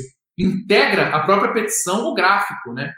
E a gente viu, o próprio Trump tweetou ontem, tem local lá que você somando o número de votos do Trump com o número de votos do Biden, dá 102% de quem foi votar. Tem vários lugares em que o número de votos do, dos dois é muito maior do que o número de pessoas que consta que votaram. É, é muito maior do que o número de eleitores. Tem um condado lá em que, somando os votos do Trump com, com os votos do Biden, dá 300% dos eleitores. Entendeu? E isso aí integra esses laudos de perícia deducente, onde o perito vai mostrar matematicamente que teve fraude, que não tem de onde ter saído desses votos. E por que, que isso aconteceu? A Sidney Powell explica, é aquilo que a gente falou no começo da live. Eles programaram um software para gradativamente, de tempos em tempos, e jogando alguns votos para o Biden. tirando voto do Trump e jogando para o Biden. Só que eles não imaginavam que o número de votos do Trump ia ser gigantesco. Então, como o número de votos de Trump que entrava era gigantesco, esse sistema, esse software, o algoritmo que eles haviam projetado e programado, não estava vencendo. O algoritmo trabalhava, trabalhava, trabalhava, jogando voto para o Biden, mas não estava vencendo. Porque ninguém imaginava o tamanho do voto, o tamanho da votação que o Trump ia ter. Quando eles viram isso, eles falaram: não está adiantando nada. E aí teve aquela paradinha da madrugada. Simplesmente nesses estados, e justamente nesses estados, a apuração parou. Ninguém falava motivo, ninguém falava mais nada. Ficou horas sem ter, ter apuração. Por quê? Porque eles estavam atrás do plano B. Eles estavam vendo o que, eles iam fazer. Que na verdade era o quê? Chegar com um monte de cédula pelo correio e começar a jogar lá. Jogar um monte de cédula pelo correio só com voto em Biden, só com voto em Biden. Só que aí deu um outro problema. Eles jogaram tanta cédula com voto em Biden que aí superou o número de eleitores que existe naquela localidade. E foi aí que foi descoberta, né? Eles explicam, eles falam assim, olha, quando um candidato tá com uma diferença para o outro assim, ó, um 48% e o outro 52%, ou então um 55% o outro 45%, é mais fácil de você fraudar. Porque você precisa de, por exemplo, 6% para virar. Agora, no caso do Trump, tinha local que o Trump estava com 90% e o Biden com 10%. Tinha local que estava chegando a apuração, eles começaram a ver que o Trump estava crescendo de 60% para ir para 70% para ir para 80%. E o Biden estava diminuindo. Então, o algoritmo que tinha sido programado para fazer essa mudança não estava vencendo. Não vencia, mas não estava aguentando, não estava dando conta, não estava mais sendo suficiente. E por isso que teve a paradinha durante a madrugada da contagem, para eles correrem atrás do plano B. E aí é nesse exato momento que várias testemunhas, várias testemunhas juramentadas, inclusive fiscais democratas, né, dizem que eles foram afastados da, do local de apuração.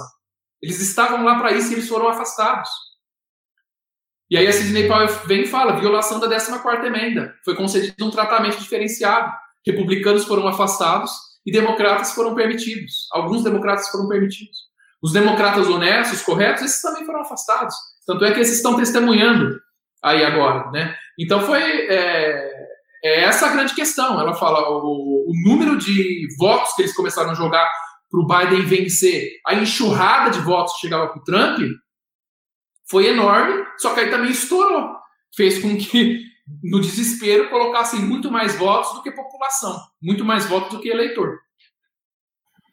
Diego, o que eu queria saber é o seguinte: é, qual é a diferença dessas duas ações para as ações que o time do, do Trump, uh, o time legal ali, efetivamente, do Trump está adotando? Por quê?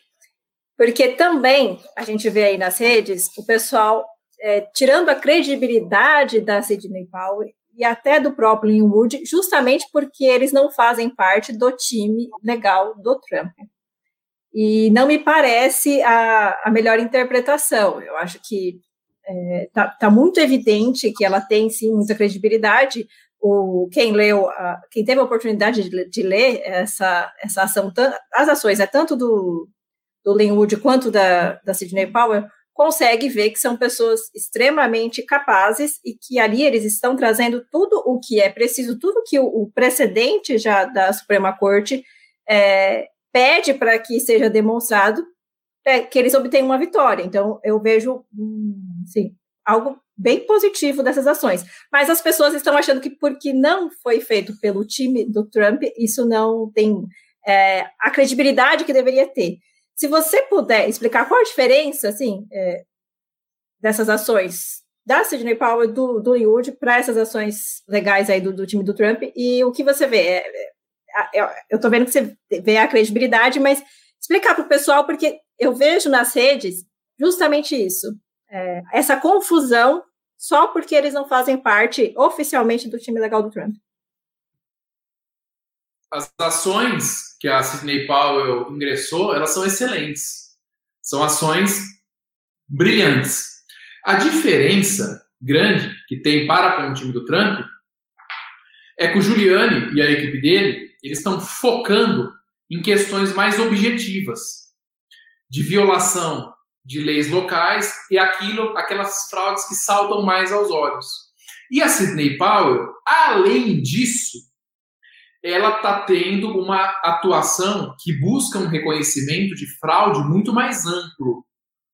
Porque ela cita o uso do software por estrangeiros, por governos estrangeiros, por pessoas que foram ligadas a Chaves e a Maduro. Ela fala claramente da Venezuela. Ela fala que foi feito um software, um sistema né, que foi desenvolvido com base nesse domínio para ser usado na Venezuela. Né? E aí depois foi comprado por uma empresa meio que seria, ainda que não fosse de fachada, mas talvez como testa de ferro do Canadá, para dar um ar de uma coisa mais de confiança, né? Então, a Sidney Powell, ela está trazendo, ela está usando nessas ações é, argumentos e fatos que demoram mais para ser comprovados. São coisas mais amplas, né? Aqui a Eutália está falando, creio que as ações da doutora Powell dependem de perícias para serem provadas e, portanto, demandam mais tempo. Exatamente, exatamente isso. É exatamente isso. Então, são ações mais amplas. E mais ainda, as ações da Sidney Powell, elas colocam em xeque governos estrangeiros também. Né? Elas colocam em xeque condutas de agentes públicos americanos que teriam recebido vantagem para implementar esse software domínio. Então, ela também ataca agentes públicos americanos e dá a entender que vai para cima deles, imputando a eles corrupção, imputando a eles crimes eleitorais gravíssimos. Ela está indo para cima desse povo. O time legal do Trump está focando em algo mais concreto e objetivo com relação às eleições. Então, essa estratégia foi muito interessante, que eles dividiram o trabalho. É aquela história de você nunca colocar todos os ovos na mesma cesta. Não é uma estratégia legal isso, né? Até, por exemplo, quem gosta de mercado de ações, o que, que se recomenda? Qual, qual o passo número um para quem quer investir na bolsa? Primeiro, além de você dividir suas ações, as ações que você vai comprar em várias empresas, tem que ser empresa de setor totalmente distinto. Por exemplo, compra ação de alguma empresa do agronegócio, por outro lado, compra ação de empresa de, que mexe com roupa, ou, por, além disso, ação de empresa que mexe com software, além disso, ação da Vale, além disso, ação de, de uma empresa, sei lá, que mexe com, com rede social. Por quê? Porque se cai uma bomba, entre aspas, no país e o negócio, o mercado começar a afundar, é, nem sempre todos os ramos empresariais vão sofrer baixa, vão sofrer queda. E é aí que você se salva. Agora, se você investiu tudo que você tem em um único tipo de ação, de uma única espécie de empresa, se aquele segmento do mercado for abalado, aí você perde tudo que você tem. É exatamente o mesmo raciocínio que eles estão usando. Eles deixaram com a Sidney Powell informações mais amplas para ela tentar mostrar uma fraude que vai além da fronteira dos Estados Unidos e com o Giuliani e a equipe legal do Trump, questões que dizem respeito mais à violação de procedimentos e legislações locais, seja por meio da fraude, seja por conta da inobservância desses procedimentos, né? E deste modo, a Sidney Powell ela também tem mais liberdade. Ela tem liberdade para falar o que ela quiser, porque ela não está vinculada à, à, à campanha do, do, do presidente, e ela tem liberdade para angariar fundos. Né? Nos Estados Unidos, litigar é muito caro. Então, é muito comum que essas grandes bancas de advocacia tenham um fundo lá para receber doação. E eles recebem muitas doações. Né?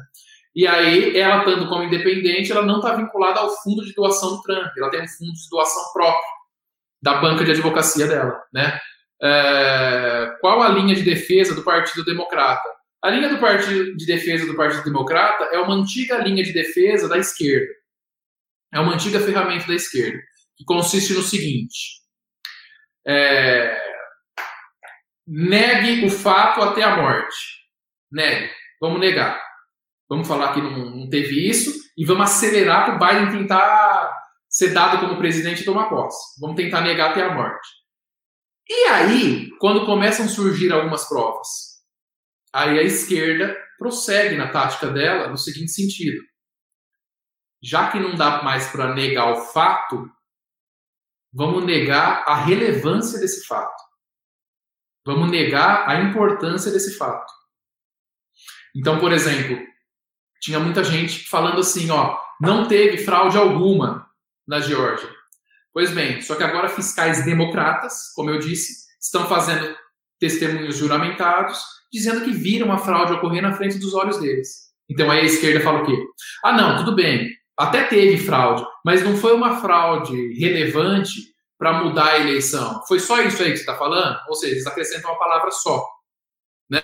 Então teve 96 mil cédulas só com votos em Biden, o que eles falavam que não existia. Mas como foi comprovado, eles pegam e falam assim, não, ah tá, mas foi só 96 mil cédulas, né?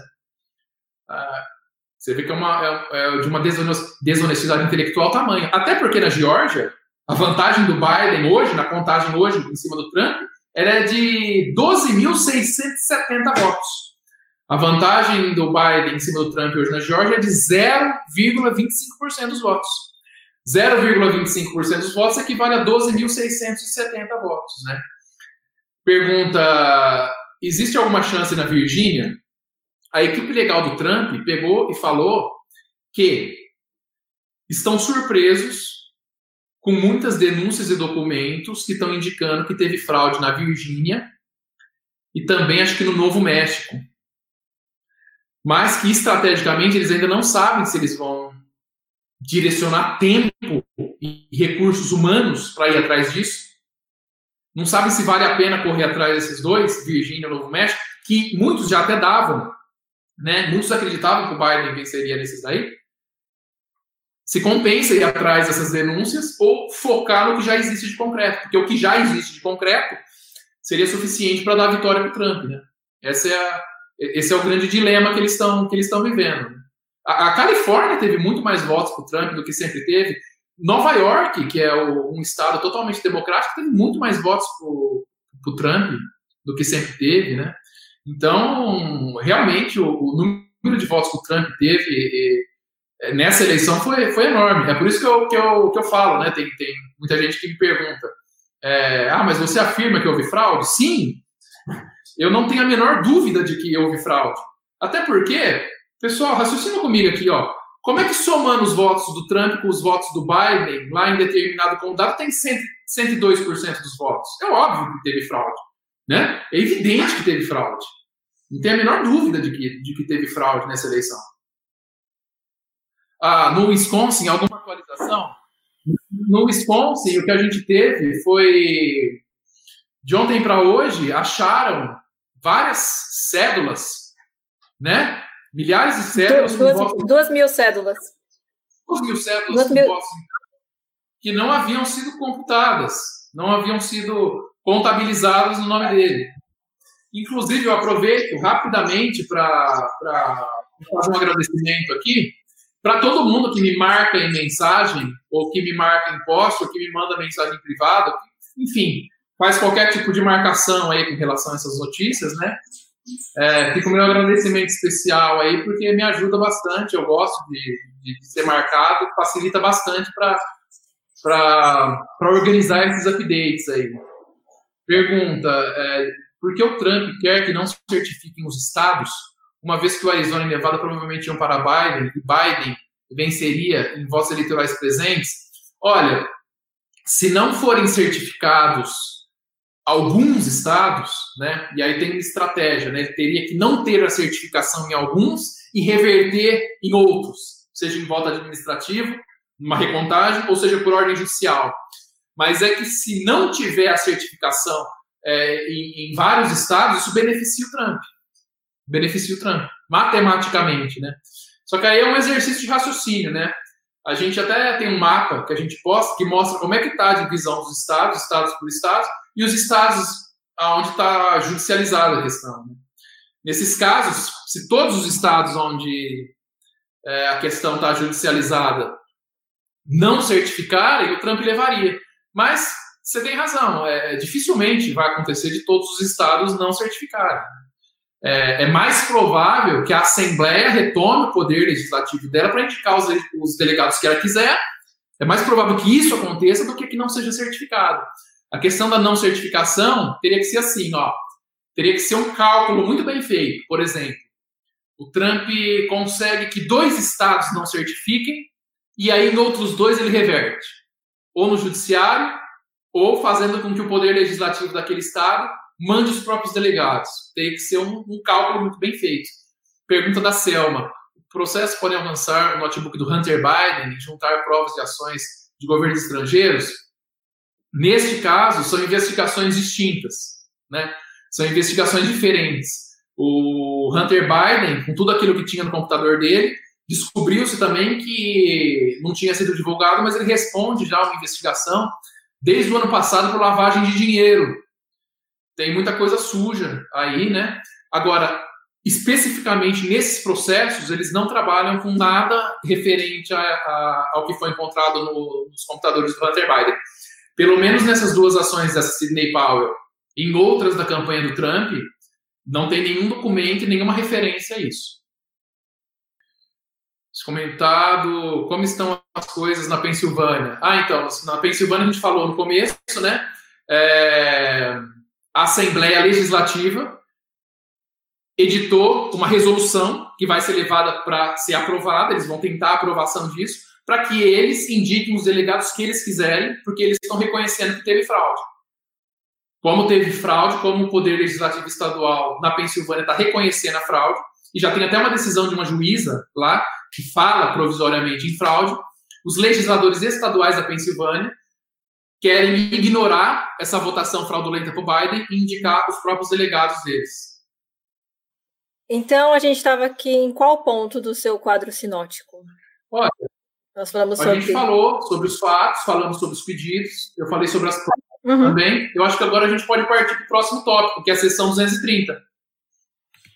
Perfeito. Eu vou colocar aqui enquanto você começa a falar sobre a, essa controvérsia que o próprio Rudy Giuliani tweetou ontem, o Trump tweetou ontem a respeito disso, e é algo que o Trump não está falando, de, não, não vem falando de hoje, né? Desde o lá no meio do ano, ele tem, ele tem batido bastante forte nisso. É, tem os tweets aí que a gente vai mostrar, né? Acho que um foi de maio, depois acho que teve um de setembro, depois talvez em outubro, agora ele voltou a falar de novo. O Rudolph Giuliani também falou isso ontem, eu fiz uma rápida thread para explicar isso. E aqui vamos resumir essa questão da famosa sessão 230. Né?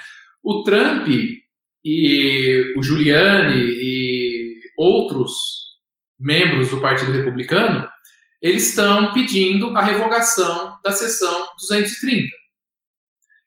Esse é o tweet de ontem do Rudolph Giuliani. Ele fala assim, ó, por questões de segurança nacional, a sessão 230 precisa ser revogada, terminada, enfim, extinta imediatamente. Né? O que, que significa essa sessão 230? A sessão 230 ela é um capítulo de uma lei que chama CDA, escreve C-D-A. Essa lei ela é CDA porque ela é Communications Decency Act, né? E ela foi assinada pelo Bill Clinton em 1996. O que, que diz essa lei nessa seção 230? Essa lei, na seção 230, ela pega e fala assim, ó, plataformas de internet, redes sociais, uh, blogs que hospedem conteúdo produzido por terceiro não podem ser processados por difamação ou por alguma outra questão. Porque nesse caso, as plataformas, a, a rede social, o buscador, por exemplo, Google, né, eles não estão produzindo ou editando conteúdo. Eles estão apenas sendo um instrumento, uma ferramenta para que alguém vá lá e faça um post. Então, quem tem que ser processado nos termos da seção 230, é quem fez o post. E não quem permite que esse post seja veiculado. Então, dando um exemplo prático, o que a seção 230 diz é o seguinte: é, se alguém postar uma difamação contra alguém no Twitter, quem tem que ser processado é o autor da difamação e não o Twitter. Se você der uma busca no Google e achar lá um, um, documento falando um monte de mentira a seu respeito, você tem que processar quem? Quem produziu esses documentos. E não o Google. Porque o Google é só uma ferramenta, né? Assim como as redes sociais, Facebook, né? Twitter, eles são plataformas de redes sociais que eles permitem que quem queira falar alguma coisa, fale. Que quem queira produzir alguma coisa, vá lá e, e faça um post, né? Essa é a, é a ideia do, da sessão 230, né? E aí o que eles dizem para sustentar esse artigo 230, que foi o que ensejou a, a aprovação, é o seguinte: as redes sociais eles são meras, elas são meras ferramentas e instrumentos dos usuários, mas eles não são editores. A, a expressão é o seguinte: eles são distributors, eles não são publishers, né? Essa é a, a grande distinção. O problema é que, com o passar dos anos, as redes sociais começaram a censurar os usuários as redes sociais começaram a banir usuários. As redes sociais começaram a fazer julgamentos arbitrários. Eles não têm poder para julgar o que, pode ser falado e o que, não pode ser falado. Principalmente nos Estados Unidos, onde existe o quê? A primeira emenda. A primeira emenda garante ampla liberdade de expressão. E aí, a sacada do Trump é a seguinte: ora, as redes sociais elas não estão mais sendo apenas um instrumento para que o usuário faça um post. As redes sociais, elas estão fazendo moderação de conteúdo. E se as redes sociais estão fazendo moderação de conteúdo, elas são editoras. Elas não são meramente distribuidoras de conteúdo. Elas estão selecionando o que, que pode ser veiculado e o que, que não, não pode ser veiculado. Essa que é a grande questão. E se as redes sociais se transformaram na prática em editoras, censurando, atuando com conteúdo assim, de uma maneira política, de uma maneira ideológica, se elas estão fazendo isso daí, ora, elas não merecem mais essa proteção, porque elas não são meramente distribuidoras, elas são publishers, elas são editoras. Então tem que revogar 230 para que elas passem a responder judicialmente do mesmo jeito que jornais respondem. Jornais podem ser processados, né? Canais de televisão nos Estados Unidos podem ser processados. Por quê? Porque eles são editores, eles são produtores de conteúdo.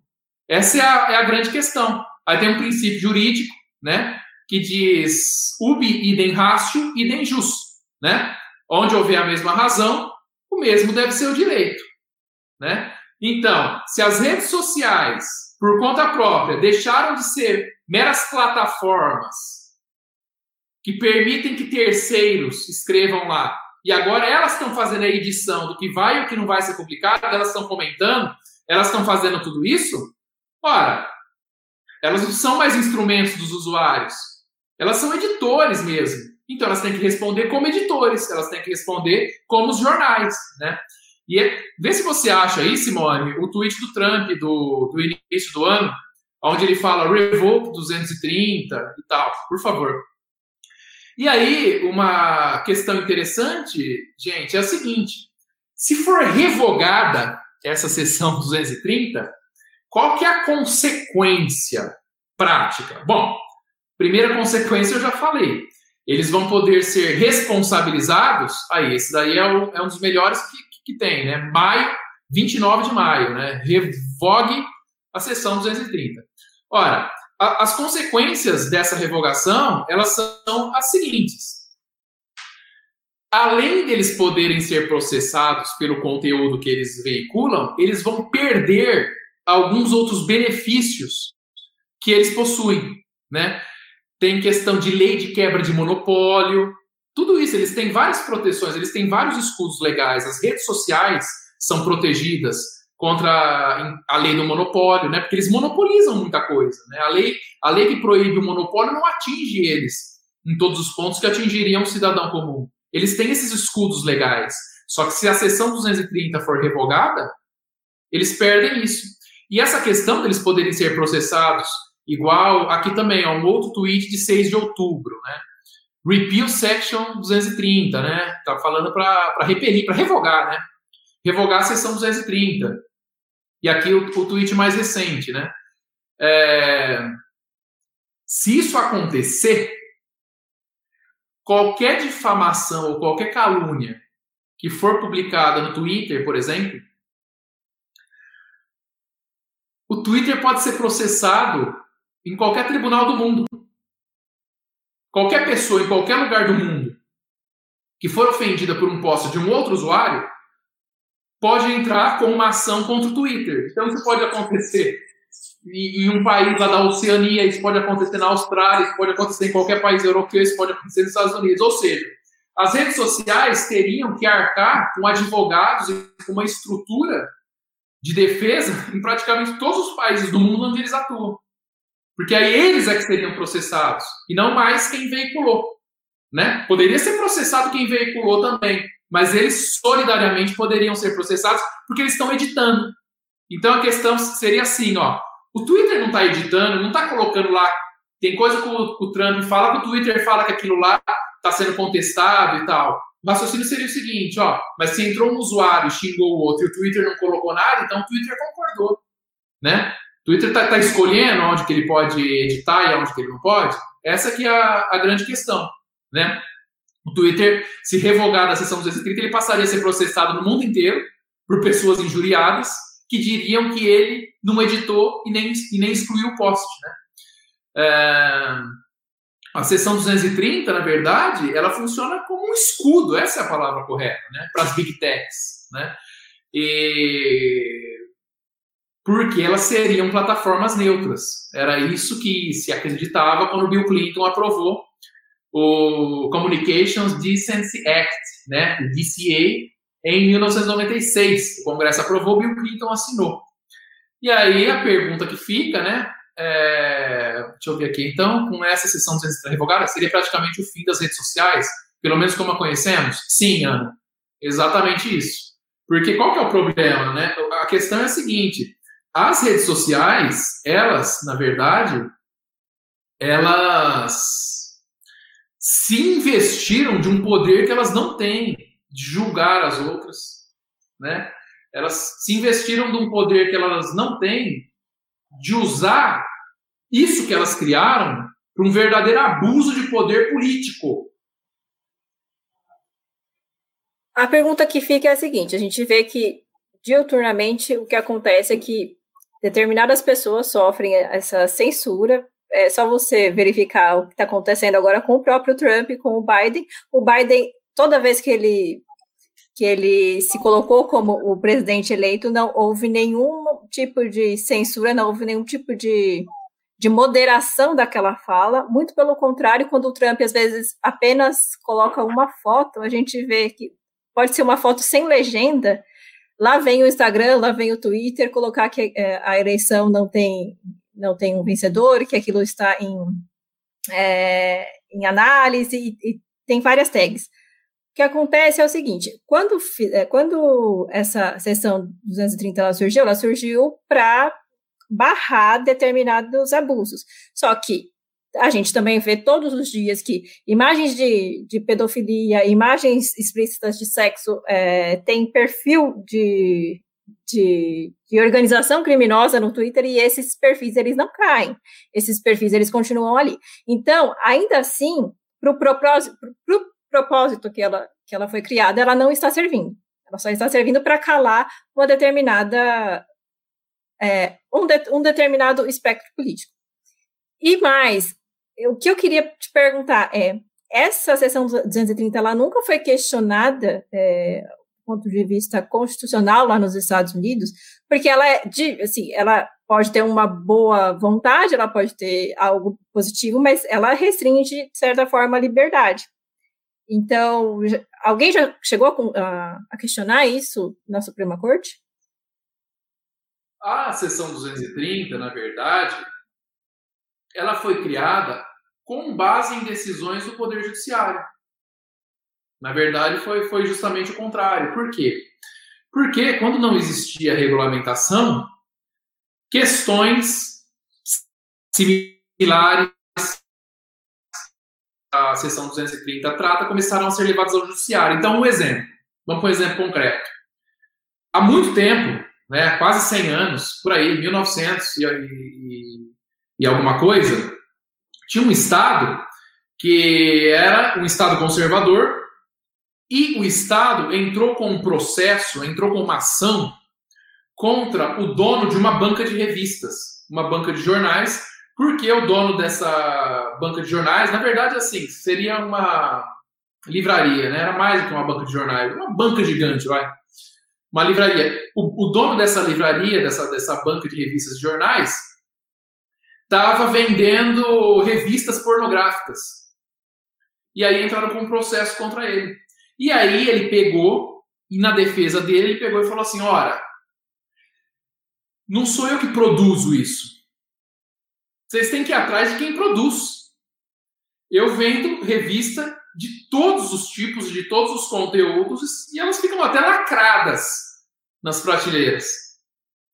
Então vocês têm que ir atrás de quem produz isso e não vir atrás da minha pessoa que estou apenas comercializando algo. E aí ele ganhou na justiça. Ele ganhou porque as cortes disseram o seguinte: ora, ele é um mero distribuidor. Ele não é um publisher, ele não é um editor.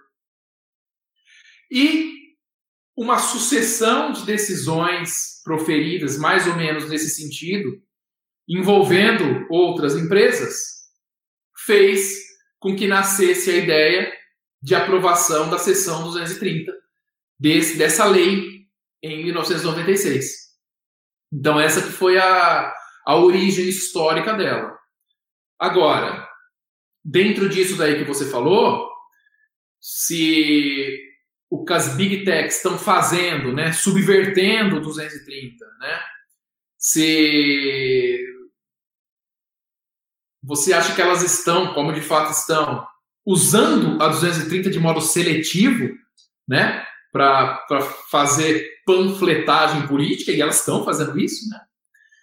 Aí, este ponto em específico não chegou ainda na Suprema Corte. Isso não está sendo discutido. O que está sendo discutido por hora, é a revogação. E aí tem gente que, que pergunta assim, ó, ah, o Trump está pedindo isso, o Giuliani falou, a gente viu isso aí no, no eles tweetando isso daí, viu em outras redes também. Isso vai passar no Congresso, né? Qual, qual, qual é o procedimento? O Congresso precisa aprovar? Sim, o Congresso precisa aprovar. É uma revogação que precisa aprovar. Do mesmo jeito que o Congresso aprovou a CVA em 1996 e o Bill Clinton assinou, agora para revogar a sessão 230, o Congresso também precisa ser provocado. Ah, tem gente que perguntou, isso pode ocorrer agora até o fim do ano? Eu acho difícil, é muito difícil porque teria que passar em duas casas. Né? É, aqui a pergunta: quem pode revogar a sessão 230? O Congresso Nacional dos Estados Unidos, ou seja, Câmara mais Senado. E quanto tempo levará? Depende, não tem como saber, até porque nesse momento as coisas estão sendo focadas muito mais no que vai ser o resultado dessa eleição, né? É que o Trump e a equipe dele, eles trabalham com várias frentes simultaneamente, então eles não vão, eles não vão focar só na eleição, mas quem está ali no, no, no, meio do negócio acaba focando só em, em eleição. É um tem que passar primeiro na Câmara ou primeiro no Senado e depois ir para outra casa, né? E no momento, é, a respeito da tramitação disso, existem três projetos principais, tá? Um dos projetos principais, inclusive na época que saiu, a Juliana Gama me encaminhou um link onde tinha, foi apresentado pelo Bill Barr, que é o procurador-geral dos Estados Unidos, né? do Departamento de Justiça, é aquilo que a gente vê, D-O-J, Department of Justice, né? E esse projeto ele dá uma mutilada na 230. Na época a gente até bateu um, a gente até trocou umas rápidas impressões no Twitter com a Juliana Gama, acho que a Simone também estava, talvez, tinha mais alguém. E aí, é, no meu ponto de vista, a, os projetos que foram encaminhados pelo William Barr e os outros dois projetos que têm tramitação, eles dão uma mutilada nessa 230. Né? Eles tentam dificultar isso que as redes estão fazendo, mas eles não revogavam. Eles não eliminavam a seção 230, né? Então, assim, é uma coisa que, como tem mais de um projeto em trâmite, vai um tempo ainda, até mesmo para saber qual desses projetos eles vão querer aprovar. O, esses três projetos, eles enfraquecem bastante a sessão 230, mas esses três projetos que estão em fases adiantadas de votação, eles não são o projeto que revoga.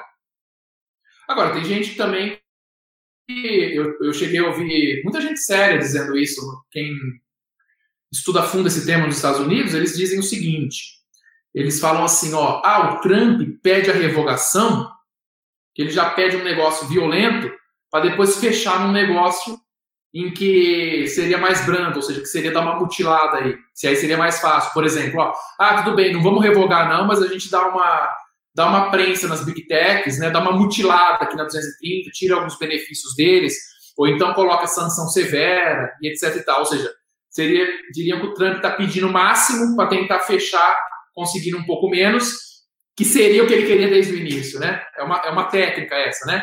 Você já quer 7, mas você pede 10, o cara voltar e fechar em 7 e falar que tá tudo bem, mas 7 era o que você queria desde o início. Tem gente que vê dessa forma o fato dele pedir a revogação da 230 e o próprio procurador dele encaminhar um projeto que dá uma mutilada ao invés de revogar a 230. Né? O Trump poderia fazer alguma intervenção relacionada a 230 por ordem executiva? O Trump chegou a fazer, no meio do ano, é, ele emitiu uma ordem executiva é, prestigiando ainda mais, ou seja, tornando ainda mais clara a liberdade de expressão dos Estados Unidos, que está prevista na primeira emenda, e tornando ainda mais claro como que tem que ser a interpretação dessa 230.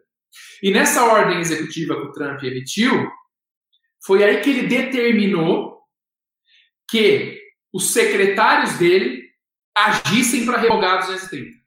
Então ele emitiu uma ordem executiva geral, genérica, que é aquilo que ele como presidente poderia fazer, aclarando a questão da liberdade de expressão por redes sociais, estabelecendo premissas e princípios gerais. Ele não tinha o poder para revogar por ordem executiva. Lá também existe nos Estados Unidos aquilo que aqui no Brasil a gente chama de princípio da simetria. O que significa isso? Veja, se algo foi criado por lei, ele tem que ser revogado por lei. Se algo foi criado por ordem executiva, ele é revogado por ordem executiva. Nesse caso, a seção 230 foi criada por lei. Então, só pode ser revogada por lei. Não poderia o Trump, por ordem executiva, revogar. Então, o Trump editou uma ordem executiva para dar o start de ir para cima da 230. Essa foi a ordem executiva que o Trump editou no meio do ano. Falou bastante em liberdade de, de expressão, liberdade de pensamento e tal. E no final pegou e colocou que os secretários dele ficavam autorizados a diligenciar, montar grupo de estudo e etc e tal, para ir atrás dessa sessão 230. Pergunta da Ana Cristina: a sessão 230 vale em outros países? Você disse que, se essa sessão for revogada, qualquer pessoa em qualquer país poderá processar o Twitter. Só se a sessão for revogada? Então, essa é uma questão muito interessante, porque a sessão 230 ela só tem validade nos Estados Unidos. Só lá. Problema é que o Twitter ele é vinculado aos Estados Unidos. Ele é vinculado aos Estados Unidos. Então, os bens do Twitter estão nos Estados Unidos. Então imagine a seguinte situação. Na Alemanha hoje, vamos pegar a Alemanha por exemplo, tá? Eu, eu não conheço a legislação da Alemanha nessa questão aqui, mas vamos pegar a Alemanha por exemplo. Suponha que alguém na Alemanha processe o Twitter. Não processa quem fez o post errado, processa só o Twitter. E ganha a ação na Alemanha. Tem uma sentença favorável. Como é que ele vai executar essa sentença favorável? o condenado tem que ser intimado para pagamento. Suponha que na Alemanha não tem essa seção 230. Então aí o Twitter vai ser intimado para pagamento. O Twitter não vai pagar. O juiz da Alemanha teria que pedir uma cooperação jurídica internacional, teria que emitir uma carta rogatória para os Estados Unidos, para que nos Estados Unidos fosse feito fosse feita a execução, fosse feita a cobrança, ou penhorando algum bem, ou então fazendo bloqueio em conta, que nem aqui no Brasil, né? O judiciário faz o basta em jude, o devedor não paga, o juiz entra no sistema, vai lá e penhora valores da conta corrente do devedor. Como a conta do Twitter principal fica nos Estados Unidos, né? O juiz da Alemanha nesse caso teria que emitir uma ordem pedido de cooperação jurídica internacional para que nos Estados Unidos fosse feito esse bloqueio. E aí os Estados Unidos ia falar: não tem como fazer isso, porque eles têm essa imunidade. Né? E a empresa também foi constituída sob a, a, a lei dos Estados Unidos. Essa que é, a, que é a grande questão. Agora, caindo isso nos Estados Unidos, que é o local onde o Twitter foi constituído, né? É o local, a gente fala assim, seria o local onde o Twitter tem personalidade jurídica. Caindo a 230 do país em que o Twitter ou Facebook né, tem personalidade jurídica, aí muda tudo, né? Jonathan, mas a ordem executiva do Trump sobre a intromissão estrangeira durante as eleições é verdadeira? Se essa ordem executiva for aplicada, o que acontecerá? Sim, essa ordem é verdadeira. O Trump fez uma ordem executiva que estabelece punições severas se ficar comprovado o envolvimento de estrangeiros na eleição dos Estados Unidos. Tem gente que diz que ele já estava prevendo tudo isso que ia acontecer, né? É, então, é, com base nessa ordem executiva, se for comprovado toda essa fraude, se comprovada a fraude, o Trump virar presidente, os processos criminais vão continuar. E aí tem punições que são bem severas para quem participou de tudo isso, inclusive em razão da ordem executiva que o Trump editou. Tem Twitter do Trump de 2014, de 2012, falando de fraude em votação. Tem Twitter do Trump falando assim, ó, aquela frase do Stalin, né? Fala, infelizmente não importa quem vota, mas sim quem conta os votos, né? O, e aí tem um filósofo até que fala, até o agradeço o, o Pedro me mandou isso pelo Twitter, né? É um filósofo famoso que fala assim, ó, é mais fácil você prever o futuro do que evitá-lo. E é isso, né? é, é, mais fácil prever o futuro do que evitar. Ou seja, o Trump, ele, aparentemente, ele se preparou para tudo isso, né? Porque ele está bem tranquilo atualmente. Está bem tranquilo aguardando os resultados da, da, do, do, que a equipe dele está fazendo, né? Pergunta da Cristiane. É, falar sobre a possibilidade de pena de morte para crime de lesa pátria, se provados. No caso, o crime de lesa pátria, né, um dos principais é o que chama de high treason. High treason significa alta traição nos Estados Unidos existe isso daí. Agora, a comprovação disso num processo criminal, ela é bem mais difícil de ser feita, ela é bem mais complexa do que a prova de fraude na eleição. Né? Comprovado que teve todo esse esquema que a Sidney Powell está dizendo que teve, tendo prova de tudo isso, o que, que a gente vai ter? A gente vai pegar e vai ter uma prova de fraude eleitoral. Isso é crime eleitoral, dá alguns anos de cadeia. A questão de lesa pátria ou de alta traição, high treason, tem que demonstrar aquilo que a lei chama de liame. E liame a gente pode tentar usar como sinônimo uma forte relação, um forte envolvimento, um conluio duradouro, permanente entre agentes americanos, entre agentes públicos americanos e agentes estrangeiros. Produzida essa prova, e produzido que o intuito deles, o dolo deles, era derrubar o governo dos Estados Unidos, aí vai estar configurado o high treason. Aí vai estar configurada vai estar configurado o crime de alta traição, que é o crime de, de lesa pátria. Que eu com a explícita falando, eu acho que ele ante, antevia tudo isso. Perfeito. Pela, pelos tweets que ele começou a fazer desde fevereiro, né? É, dá para dizer assim que ele antevia e também tem um tweet dele no meio do ano em que eles falam assim, em que o Trump fala assim, ó, as big techs farão de tudo, de tudo, para interferir no resultado né? E naquela época ainda as do Trump como estão colocando agora. Né?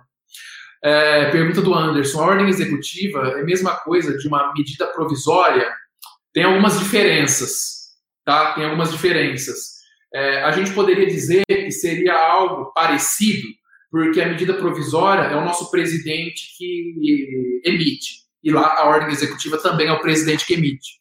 Mas aqui no Brasil, a gente tem um prazo para que a medida provisória seja convertida em lei.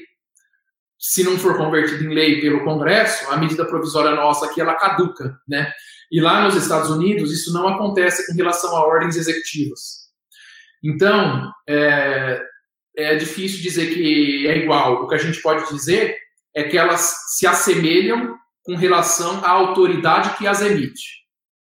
Enquanto o presidente do Brasil emite medida provisória, o presidente dos Estados Unidos emite ordem executiva, né? Mas até a própria competência é diferente. Então, por exemplo, no Brasil, uma medida provisória ela pode alterar, por exemplo, um artigo do Código Civil, tá? É, ou uma lei, ela pode alterar um pedaço da lei dos registros públicos, por exemplo. Né? Nos Estados Unidos, a ordem executiva não é para alterar leis em curso, é para disciplinar outros tipos de ações. Uh, no caso da Hillary ter comprado o dossiê contra o general, fica caracterizada a alta traição? Depende, depende muito, porque tem gente que está analisando esse caso a fundo e o que eles dizem é que quando ela tentou comprar,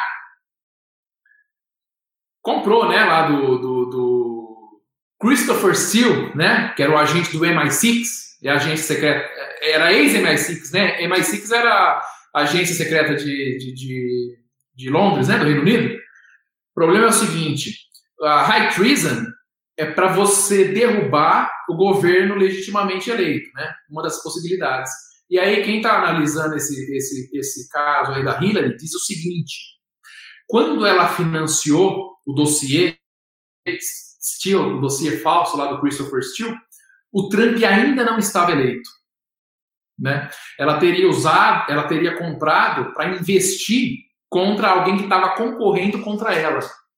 Então aí tem uma questão que precisa ser apurada melhor. Essa lei precisa ser estudada mais a fundo. Né? Se quando a Hillary tivesse comprado isso, o Trump já tivesse tomado posse, aí a gente poderia dizer que a chance de se enquadrar ou na medida principal do high treason ou em alguma conduta derivada da high freezer que tem pena menor, ela seria mais fácil. Mas o que dizem, né, os professores normalmente das faculdades dizem isso que como Trump ainda não tinha tomado posse, ainda que comprovado, transitando em julgado, né, não tendo mais recurso dela, seria difícil o high treason. Pergunta do Ludovino. É... Oh, obrigado, Ludovino. Fico feliz com o, com você esteja apreciando aí o, o Hangout. Uh, obrigado mesmo. Marcos, uh, pelos decretos do juiz, acredito que até o sistema de rastreio, porque tem retaguarda militar envolvida com o outro lado de lá. Então, olha que interessante, falando do... Sim. Para complementar aí a, a, pergunta do Marcos, é, é uma questão pessoal, eu vi prints rolando do, é, em WhatsApp falando sobre aquela marca d'água, né? Que, ah, olha só, nessa ação aqui do, acho que é da Geórgia ou do Michigan, não sei, que ali estaria é, envolvida a tal da marca d'água. Mas é, eu dei uma lidinha, não, não, não me parecia exatamente a marca d'água. Não sei se você podia é, esclarecer junto com esse assunto, porque eu acho que vai nesse, nesse sentido. Sim. Então, ó, primeiro ponto, né? Questão de retaguarda militar. Tem um serviço de inteligência militar dos Estados Unidos que estão afirmando, por meio de testamento juramentado, que é os affidavits, que a máquina foi totalmente fraudada, né? Que o, que o Dominion aí, esse software, transferia votos de um para o outro. Né? A Sidney Powell diz também que tem testemunho de militares dizendo da interferência dos governos estrangeiros. Essa é uma prova muito forte. Né? E ela disse que tem tudo isso. Né? E com relação ao que a Simone falou, é, a gente viu muitos vídeos né, antes no Twitter, e desde o início a gente tem falado aqui, né? Não tem como todas as cédulas terem a marca d'água que aquele militar dizia que tinha. Por quê? O vídeo que rolou, acho que saiu até no Infowars, se eu não estou enganado, aparecia lá uma pessoa falando assim, ó, o Trump organizou tudo e colocou uma marca d'água em todas as células, de modo que agora fica fácil de identificar quais são as células falsas, né? Isso não tem como ser feito, né? Diziam que o Trump tinha usado os militares para fazer isso. Isso não tem como ser feito, porque quem emite as cédulas, quem imprime as cédulas são os condados.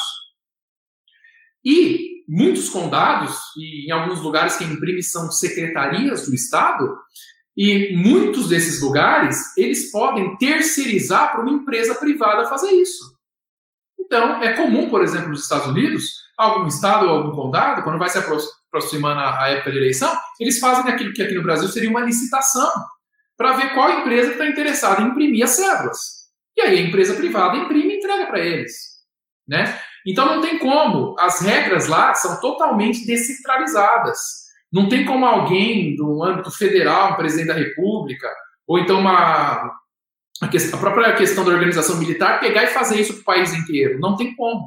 Nos Estados Unidos a gente não tem justiça eleitoral, nos Estados Unidos a gente não tem cédula de eleitor, em cada estado funciona de um jeito. O máximo que a gente tem lá em âmbito federal é o FEC. FEC é o quê? Federal Election Commission. Uma comissão eleitoral federal que dá uma fiscalizada em regras gerais. Isso a gente tem. Então, como cada estado que emite a sua cédula, não, não tem como alguém pegar e colocar marca d'água em tudo isso, alguém vinculado ao Trump. Isso não tem como ter sido feito. Né? Outra coisa, em muitos condados nos Estados Unidos, o próprio partido pode imprimir a cédula. Então, veja, nos Estados Unidos tem muita gente que é vinculada ao Partido Democrata e muita gente que é registrada no Partido Republicano. O que, que a lei permite que eles façam? Os republicanos imprimem as cédulas de votação e mandam para casa dos registrados, dos eleitores registrados. E os democratas, o Partido Democrata, pode imprimir as cédulas de votação e mandar para os eleitores registrados do Partido Democrata. Então, se você é um eleitor democrata, você está registrado no Partido Democrata nos Estados Unidos, você vai receber a cédula na sua casa. E por que, que a lei lá permite isso? Porque nos Estados Unidos a votação não é obrigatória ela é facultativa.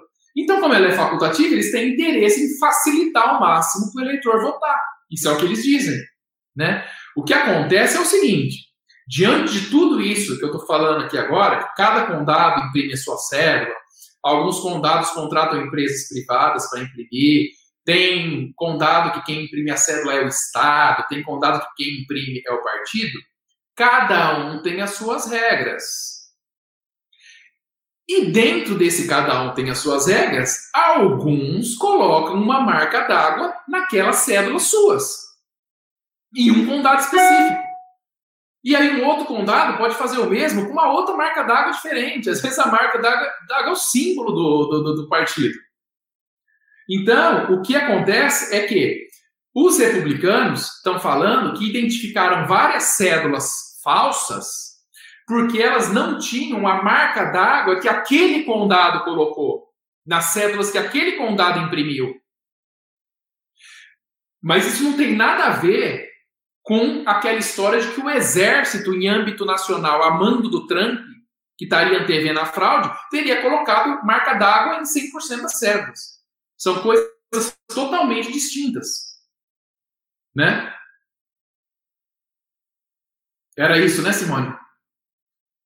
Sim, excelente, porque vira um mito, as pessoas vão replicando e a gente procura é, tentar trazer as dúvidas. Sim, tanto que, por exemplo, pessoal, é, por né? exemplo ah, no condado lá de. No condado X, é, as células tinham marca d'água e tinha um monte que não tinha, então elas eram falsas. Sim, só que dentro desse mesmo estado, se você for para o condado vizinho, nenhuma cédula verdadeira vai ter a marca d'água. Porque cada condado faz do jeito que quiser.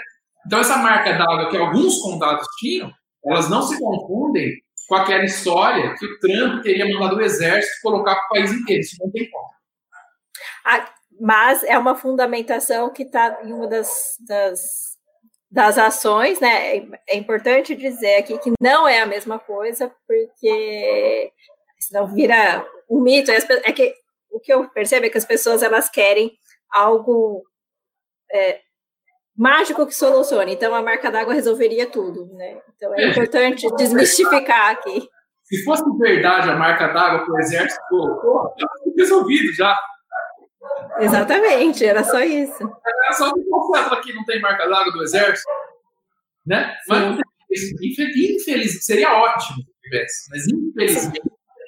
É porque o pessoal, é, eu vejo que fez essa leitura, justamente porque já existia um, um o caso do daquele vídeo, de, é, foi no InfoWars mesmo, e era alguém bem, bem conceituado, não era, não era qualquer pessoa que estava falando aquilo, né? Era realmente alguém que tinha trabalhado no governo.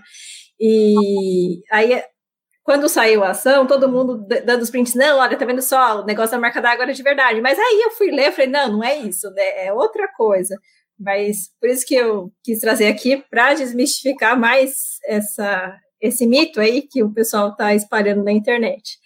Diego, tem mais alguma coisa que você acha que seja é, essencial e que ficou faltando para a gente falar? Olha, Simone, eu acho que a gente abordou tudo, né? O que a gente tinha pensado em comentar. 100% acho que a gente atualizou, né? Começamos falando do legislativo. Tem uma coisa que me ocorreu agora: os pendrives que de ontem para hoje eu tenho visto essa, essa questão. Não sei se você pode, pode falar aí coisa de dois minutos, mas parece que sumiram diversos pendrives que totalizariam muitos votos para o Biden. Então, é, misteriosamente, esses, esses pendrives sumiram. É, questão da história dos pendrives, isso já vem lá da, da, dos, perto do dia 3 aonde dizem, né, que houve um furto de alguns notebooks e de alguns pendrives também, tudo lá na Pensilvânia, né? E dizem também que parte desse, desses, dessas coisas que foram furtadas e que não foram encontradas, elas permitiriam que você conseguisse acesso às urnas via remoto, né? Isso é um, um problema seríssimo. E aquilo que o, o Bruno falou aqui com a gente, né? Faz o, semana passada, o, qualquer coisa que tem acesso à internet está sujeita a ser manipulado. Né? E agora, esses 47 pendrives aí sumiram, né? ninguém fala. Ontem estava tendo informação desencontrada entre as próprias autoridades lá do, do, da região, né? Ou seja, a questão é a seguinte: é evidente que tem mutreta aí, né? Olha, é, é muito difícil, gente, diante de tudo isso que a gente está vendo, é muito difícil achar que uma pessoa com honestidade intelectual realmente acredite que está tudo certo nessa eleição, né? que, o, que o Biden teria vencido o Trump. Sim, é morto votando, mais votos do que habitantes na cidade. Isso aí o Trump faz questão de, de a todo momento falar: Detroit teve mais votos do que pessoas. É, então a fraude, ela, ela, é o que você disse, teve que do nada ela teve que se expandir tanto que eles perderam o controle, né? É, acho que a gente tratou tudo aqui, na verdade você tratou tudo, né? Eu tento trazer aqui a, as dúvidas que eu mais vejo na internet, que eu acompanho o pessoal para tá esclarecendo aqui, junto, junto com a articulação conservadora. Queria agradecer a todo mundo que estava aqui na live, que acompanhou a gente. E pedir para que vocês acessem as nossas redes sociais, acesse também a rede aí do Diego, ele tem o Twitter. É, tem, mais, tem um espaço para mais uma pergunta que chegou aqui? Claro, claro. Acho que você até já falou sobre isso é, durante, a, durante a live, né? Eu repito aqui rapidinho. Ô Marcos, é isso mesmo, isso aconteceu em muitos lugares, e o lugar que mais chamou atenção foi na Geórgia, onde entraram 96 mil votos só para o Biden. Né? Nenhum dos outros 10 cargos que estavam na cédula teve nenhum voto para ninguém. As cédulas só eram marcadas para o Biden. E é aquilo que eles falam, né? Deu a paradinha e vê quanto que falta. Ah, falta tanto. Então chama o carregamento aí. Exatamente. É, reforçar aqui para o pessoal conhecer o site da Articulação Conservadora. A Juliana é, sempre está aqui apoiando a gente, se ela puder colocar aí no, no, no chat, a Juliana Balestrin, o site, todas as redes, né? Nós estamos no Instagram, no Facebook, no Twitter e no Parler também. É, e semana que vem a gente está aqui de novo, é, provavelmente nesse horário, né? Óbvio, a gente precisa ainda confirmar. mas esperamos que até semana que vem a gente tenha alguma novidade. Inclusive, mais uma coisinha que eu acabei de lembrar, parece que no dia 3 do 12 nós temos aí uma audiência. O que você espera dessa audiência, Diego? Porque é, me parece que foi algo bastante positivo nessa, nessa empreitada do Trump. Sim, essa audiência aí é uma audiência judicial, né, em que um juiz lá da costa oeste agendou uma audiência que eles chamam de hearing. Hearing seria uma audiência preliminar. Para que a campanha do Trump apresente judicialmente todas as provas de fraude que eles têm lá naquele estado. Se eu não estou enganado, acho que foi Nevada. Acho que é em Nevada. Então, dia 3 de dezembro, o juiz de Nevada reservou o dia exclusivamente para essa audiência, onde os republicanos vão levar as provas de que houve fraude lá no estado. Isso é bastante importante, né? Porque a gente vê o quanto tem o quanto tem substância essas ações, né? Não são ações que o pessoal está querendo colocar aí essa essa pecha de ah, que é, é, é, um mal perdedor. Não, ele não é um mal perdedor, ele simplesmente está. É o que eu costumo falar, ele não está é, candidato ali, ele está querendo assegurar que o país é, tenha a democracia preservada. É muito, é muito mais do que um candidato se insurgindo contra um resultado. É um presidente em exercício é, assegurando que a democracia permaneça. Então, eu queria agradecer mais uma vez o pessoal e é, pedir que vocês continuem acompanhando a gente e que Deus abençoe a todos. E a você, Diego, muito obrigada, porque a gente sabe que o tempo é escasso, você é uma pessoa bastante ocupada e ainda assim sempre está aqui é, vindo trazer toda, todas as suas informações. A gente vê que até quem é, mora nos Estados Unidos fala assim: olha, o, as análises do Diego têm tanta profundidade que até aqui o pessoal não, não consegue fazer é, uma análise tão profunda. Então, muito obrigada. E mais uma vez, queria, pessoal, é, acompanhem a gente e que Deus abençoe a todos. E vamos, né, mais uma semana. Provavelmente, gente, não vai ter uma solução nessa semana, tá? Mas a, a gente vai sempre acompanhando e semana que vem estamos aqui de novo. É um processo e a marcha processual é assim. É, o que a gente está esperando realmente é mais próximo aí da votação. Antes disso, eu, eu falo isso porque eu vejo que o pessoal está muito, muito ansioso para que isso aconteça do dia para a noite. Ah, o Trump está demorando, ah, o Trump só está falando. Não, existe um procedimento e ele está sendo todo é, seguido para que se obtenha sucesso. Né? Então, vamos, vamos aguardar. E também, outra coisa, a gente sempre diz, é uma batalha espiritual. Então, é, vocês também façam a parte de vocês, orem bastante, porque parece que são coisas dissociadas, mas muito do que está acontecendo lá vai servir para a gente aqui também. Né? A gente vê que isso, isso resvala, não tem como, essas urnas eletrônicas e tudo mais. Então, eu queria pedir a oração de todos e que vocês fiquem com Deus mais uma vez. Obrigada. Obrigado, eu também agradeço. Obrigado a todo mundo aí. Né? É sempre um prazer estar aqui, muito legal participar. E novamente eu queria fazer um agradecimento bem especial mesmo para todo mundo que me marca em post ou então que me encaminha mensagem com relação a notícias, no, seja por DM, seja marcando mesmo no post, né? Ou por WhatsApp, enfim. Obrigado a todo mundo de coração. Fiquem com Deus.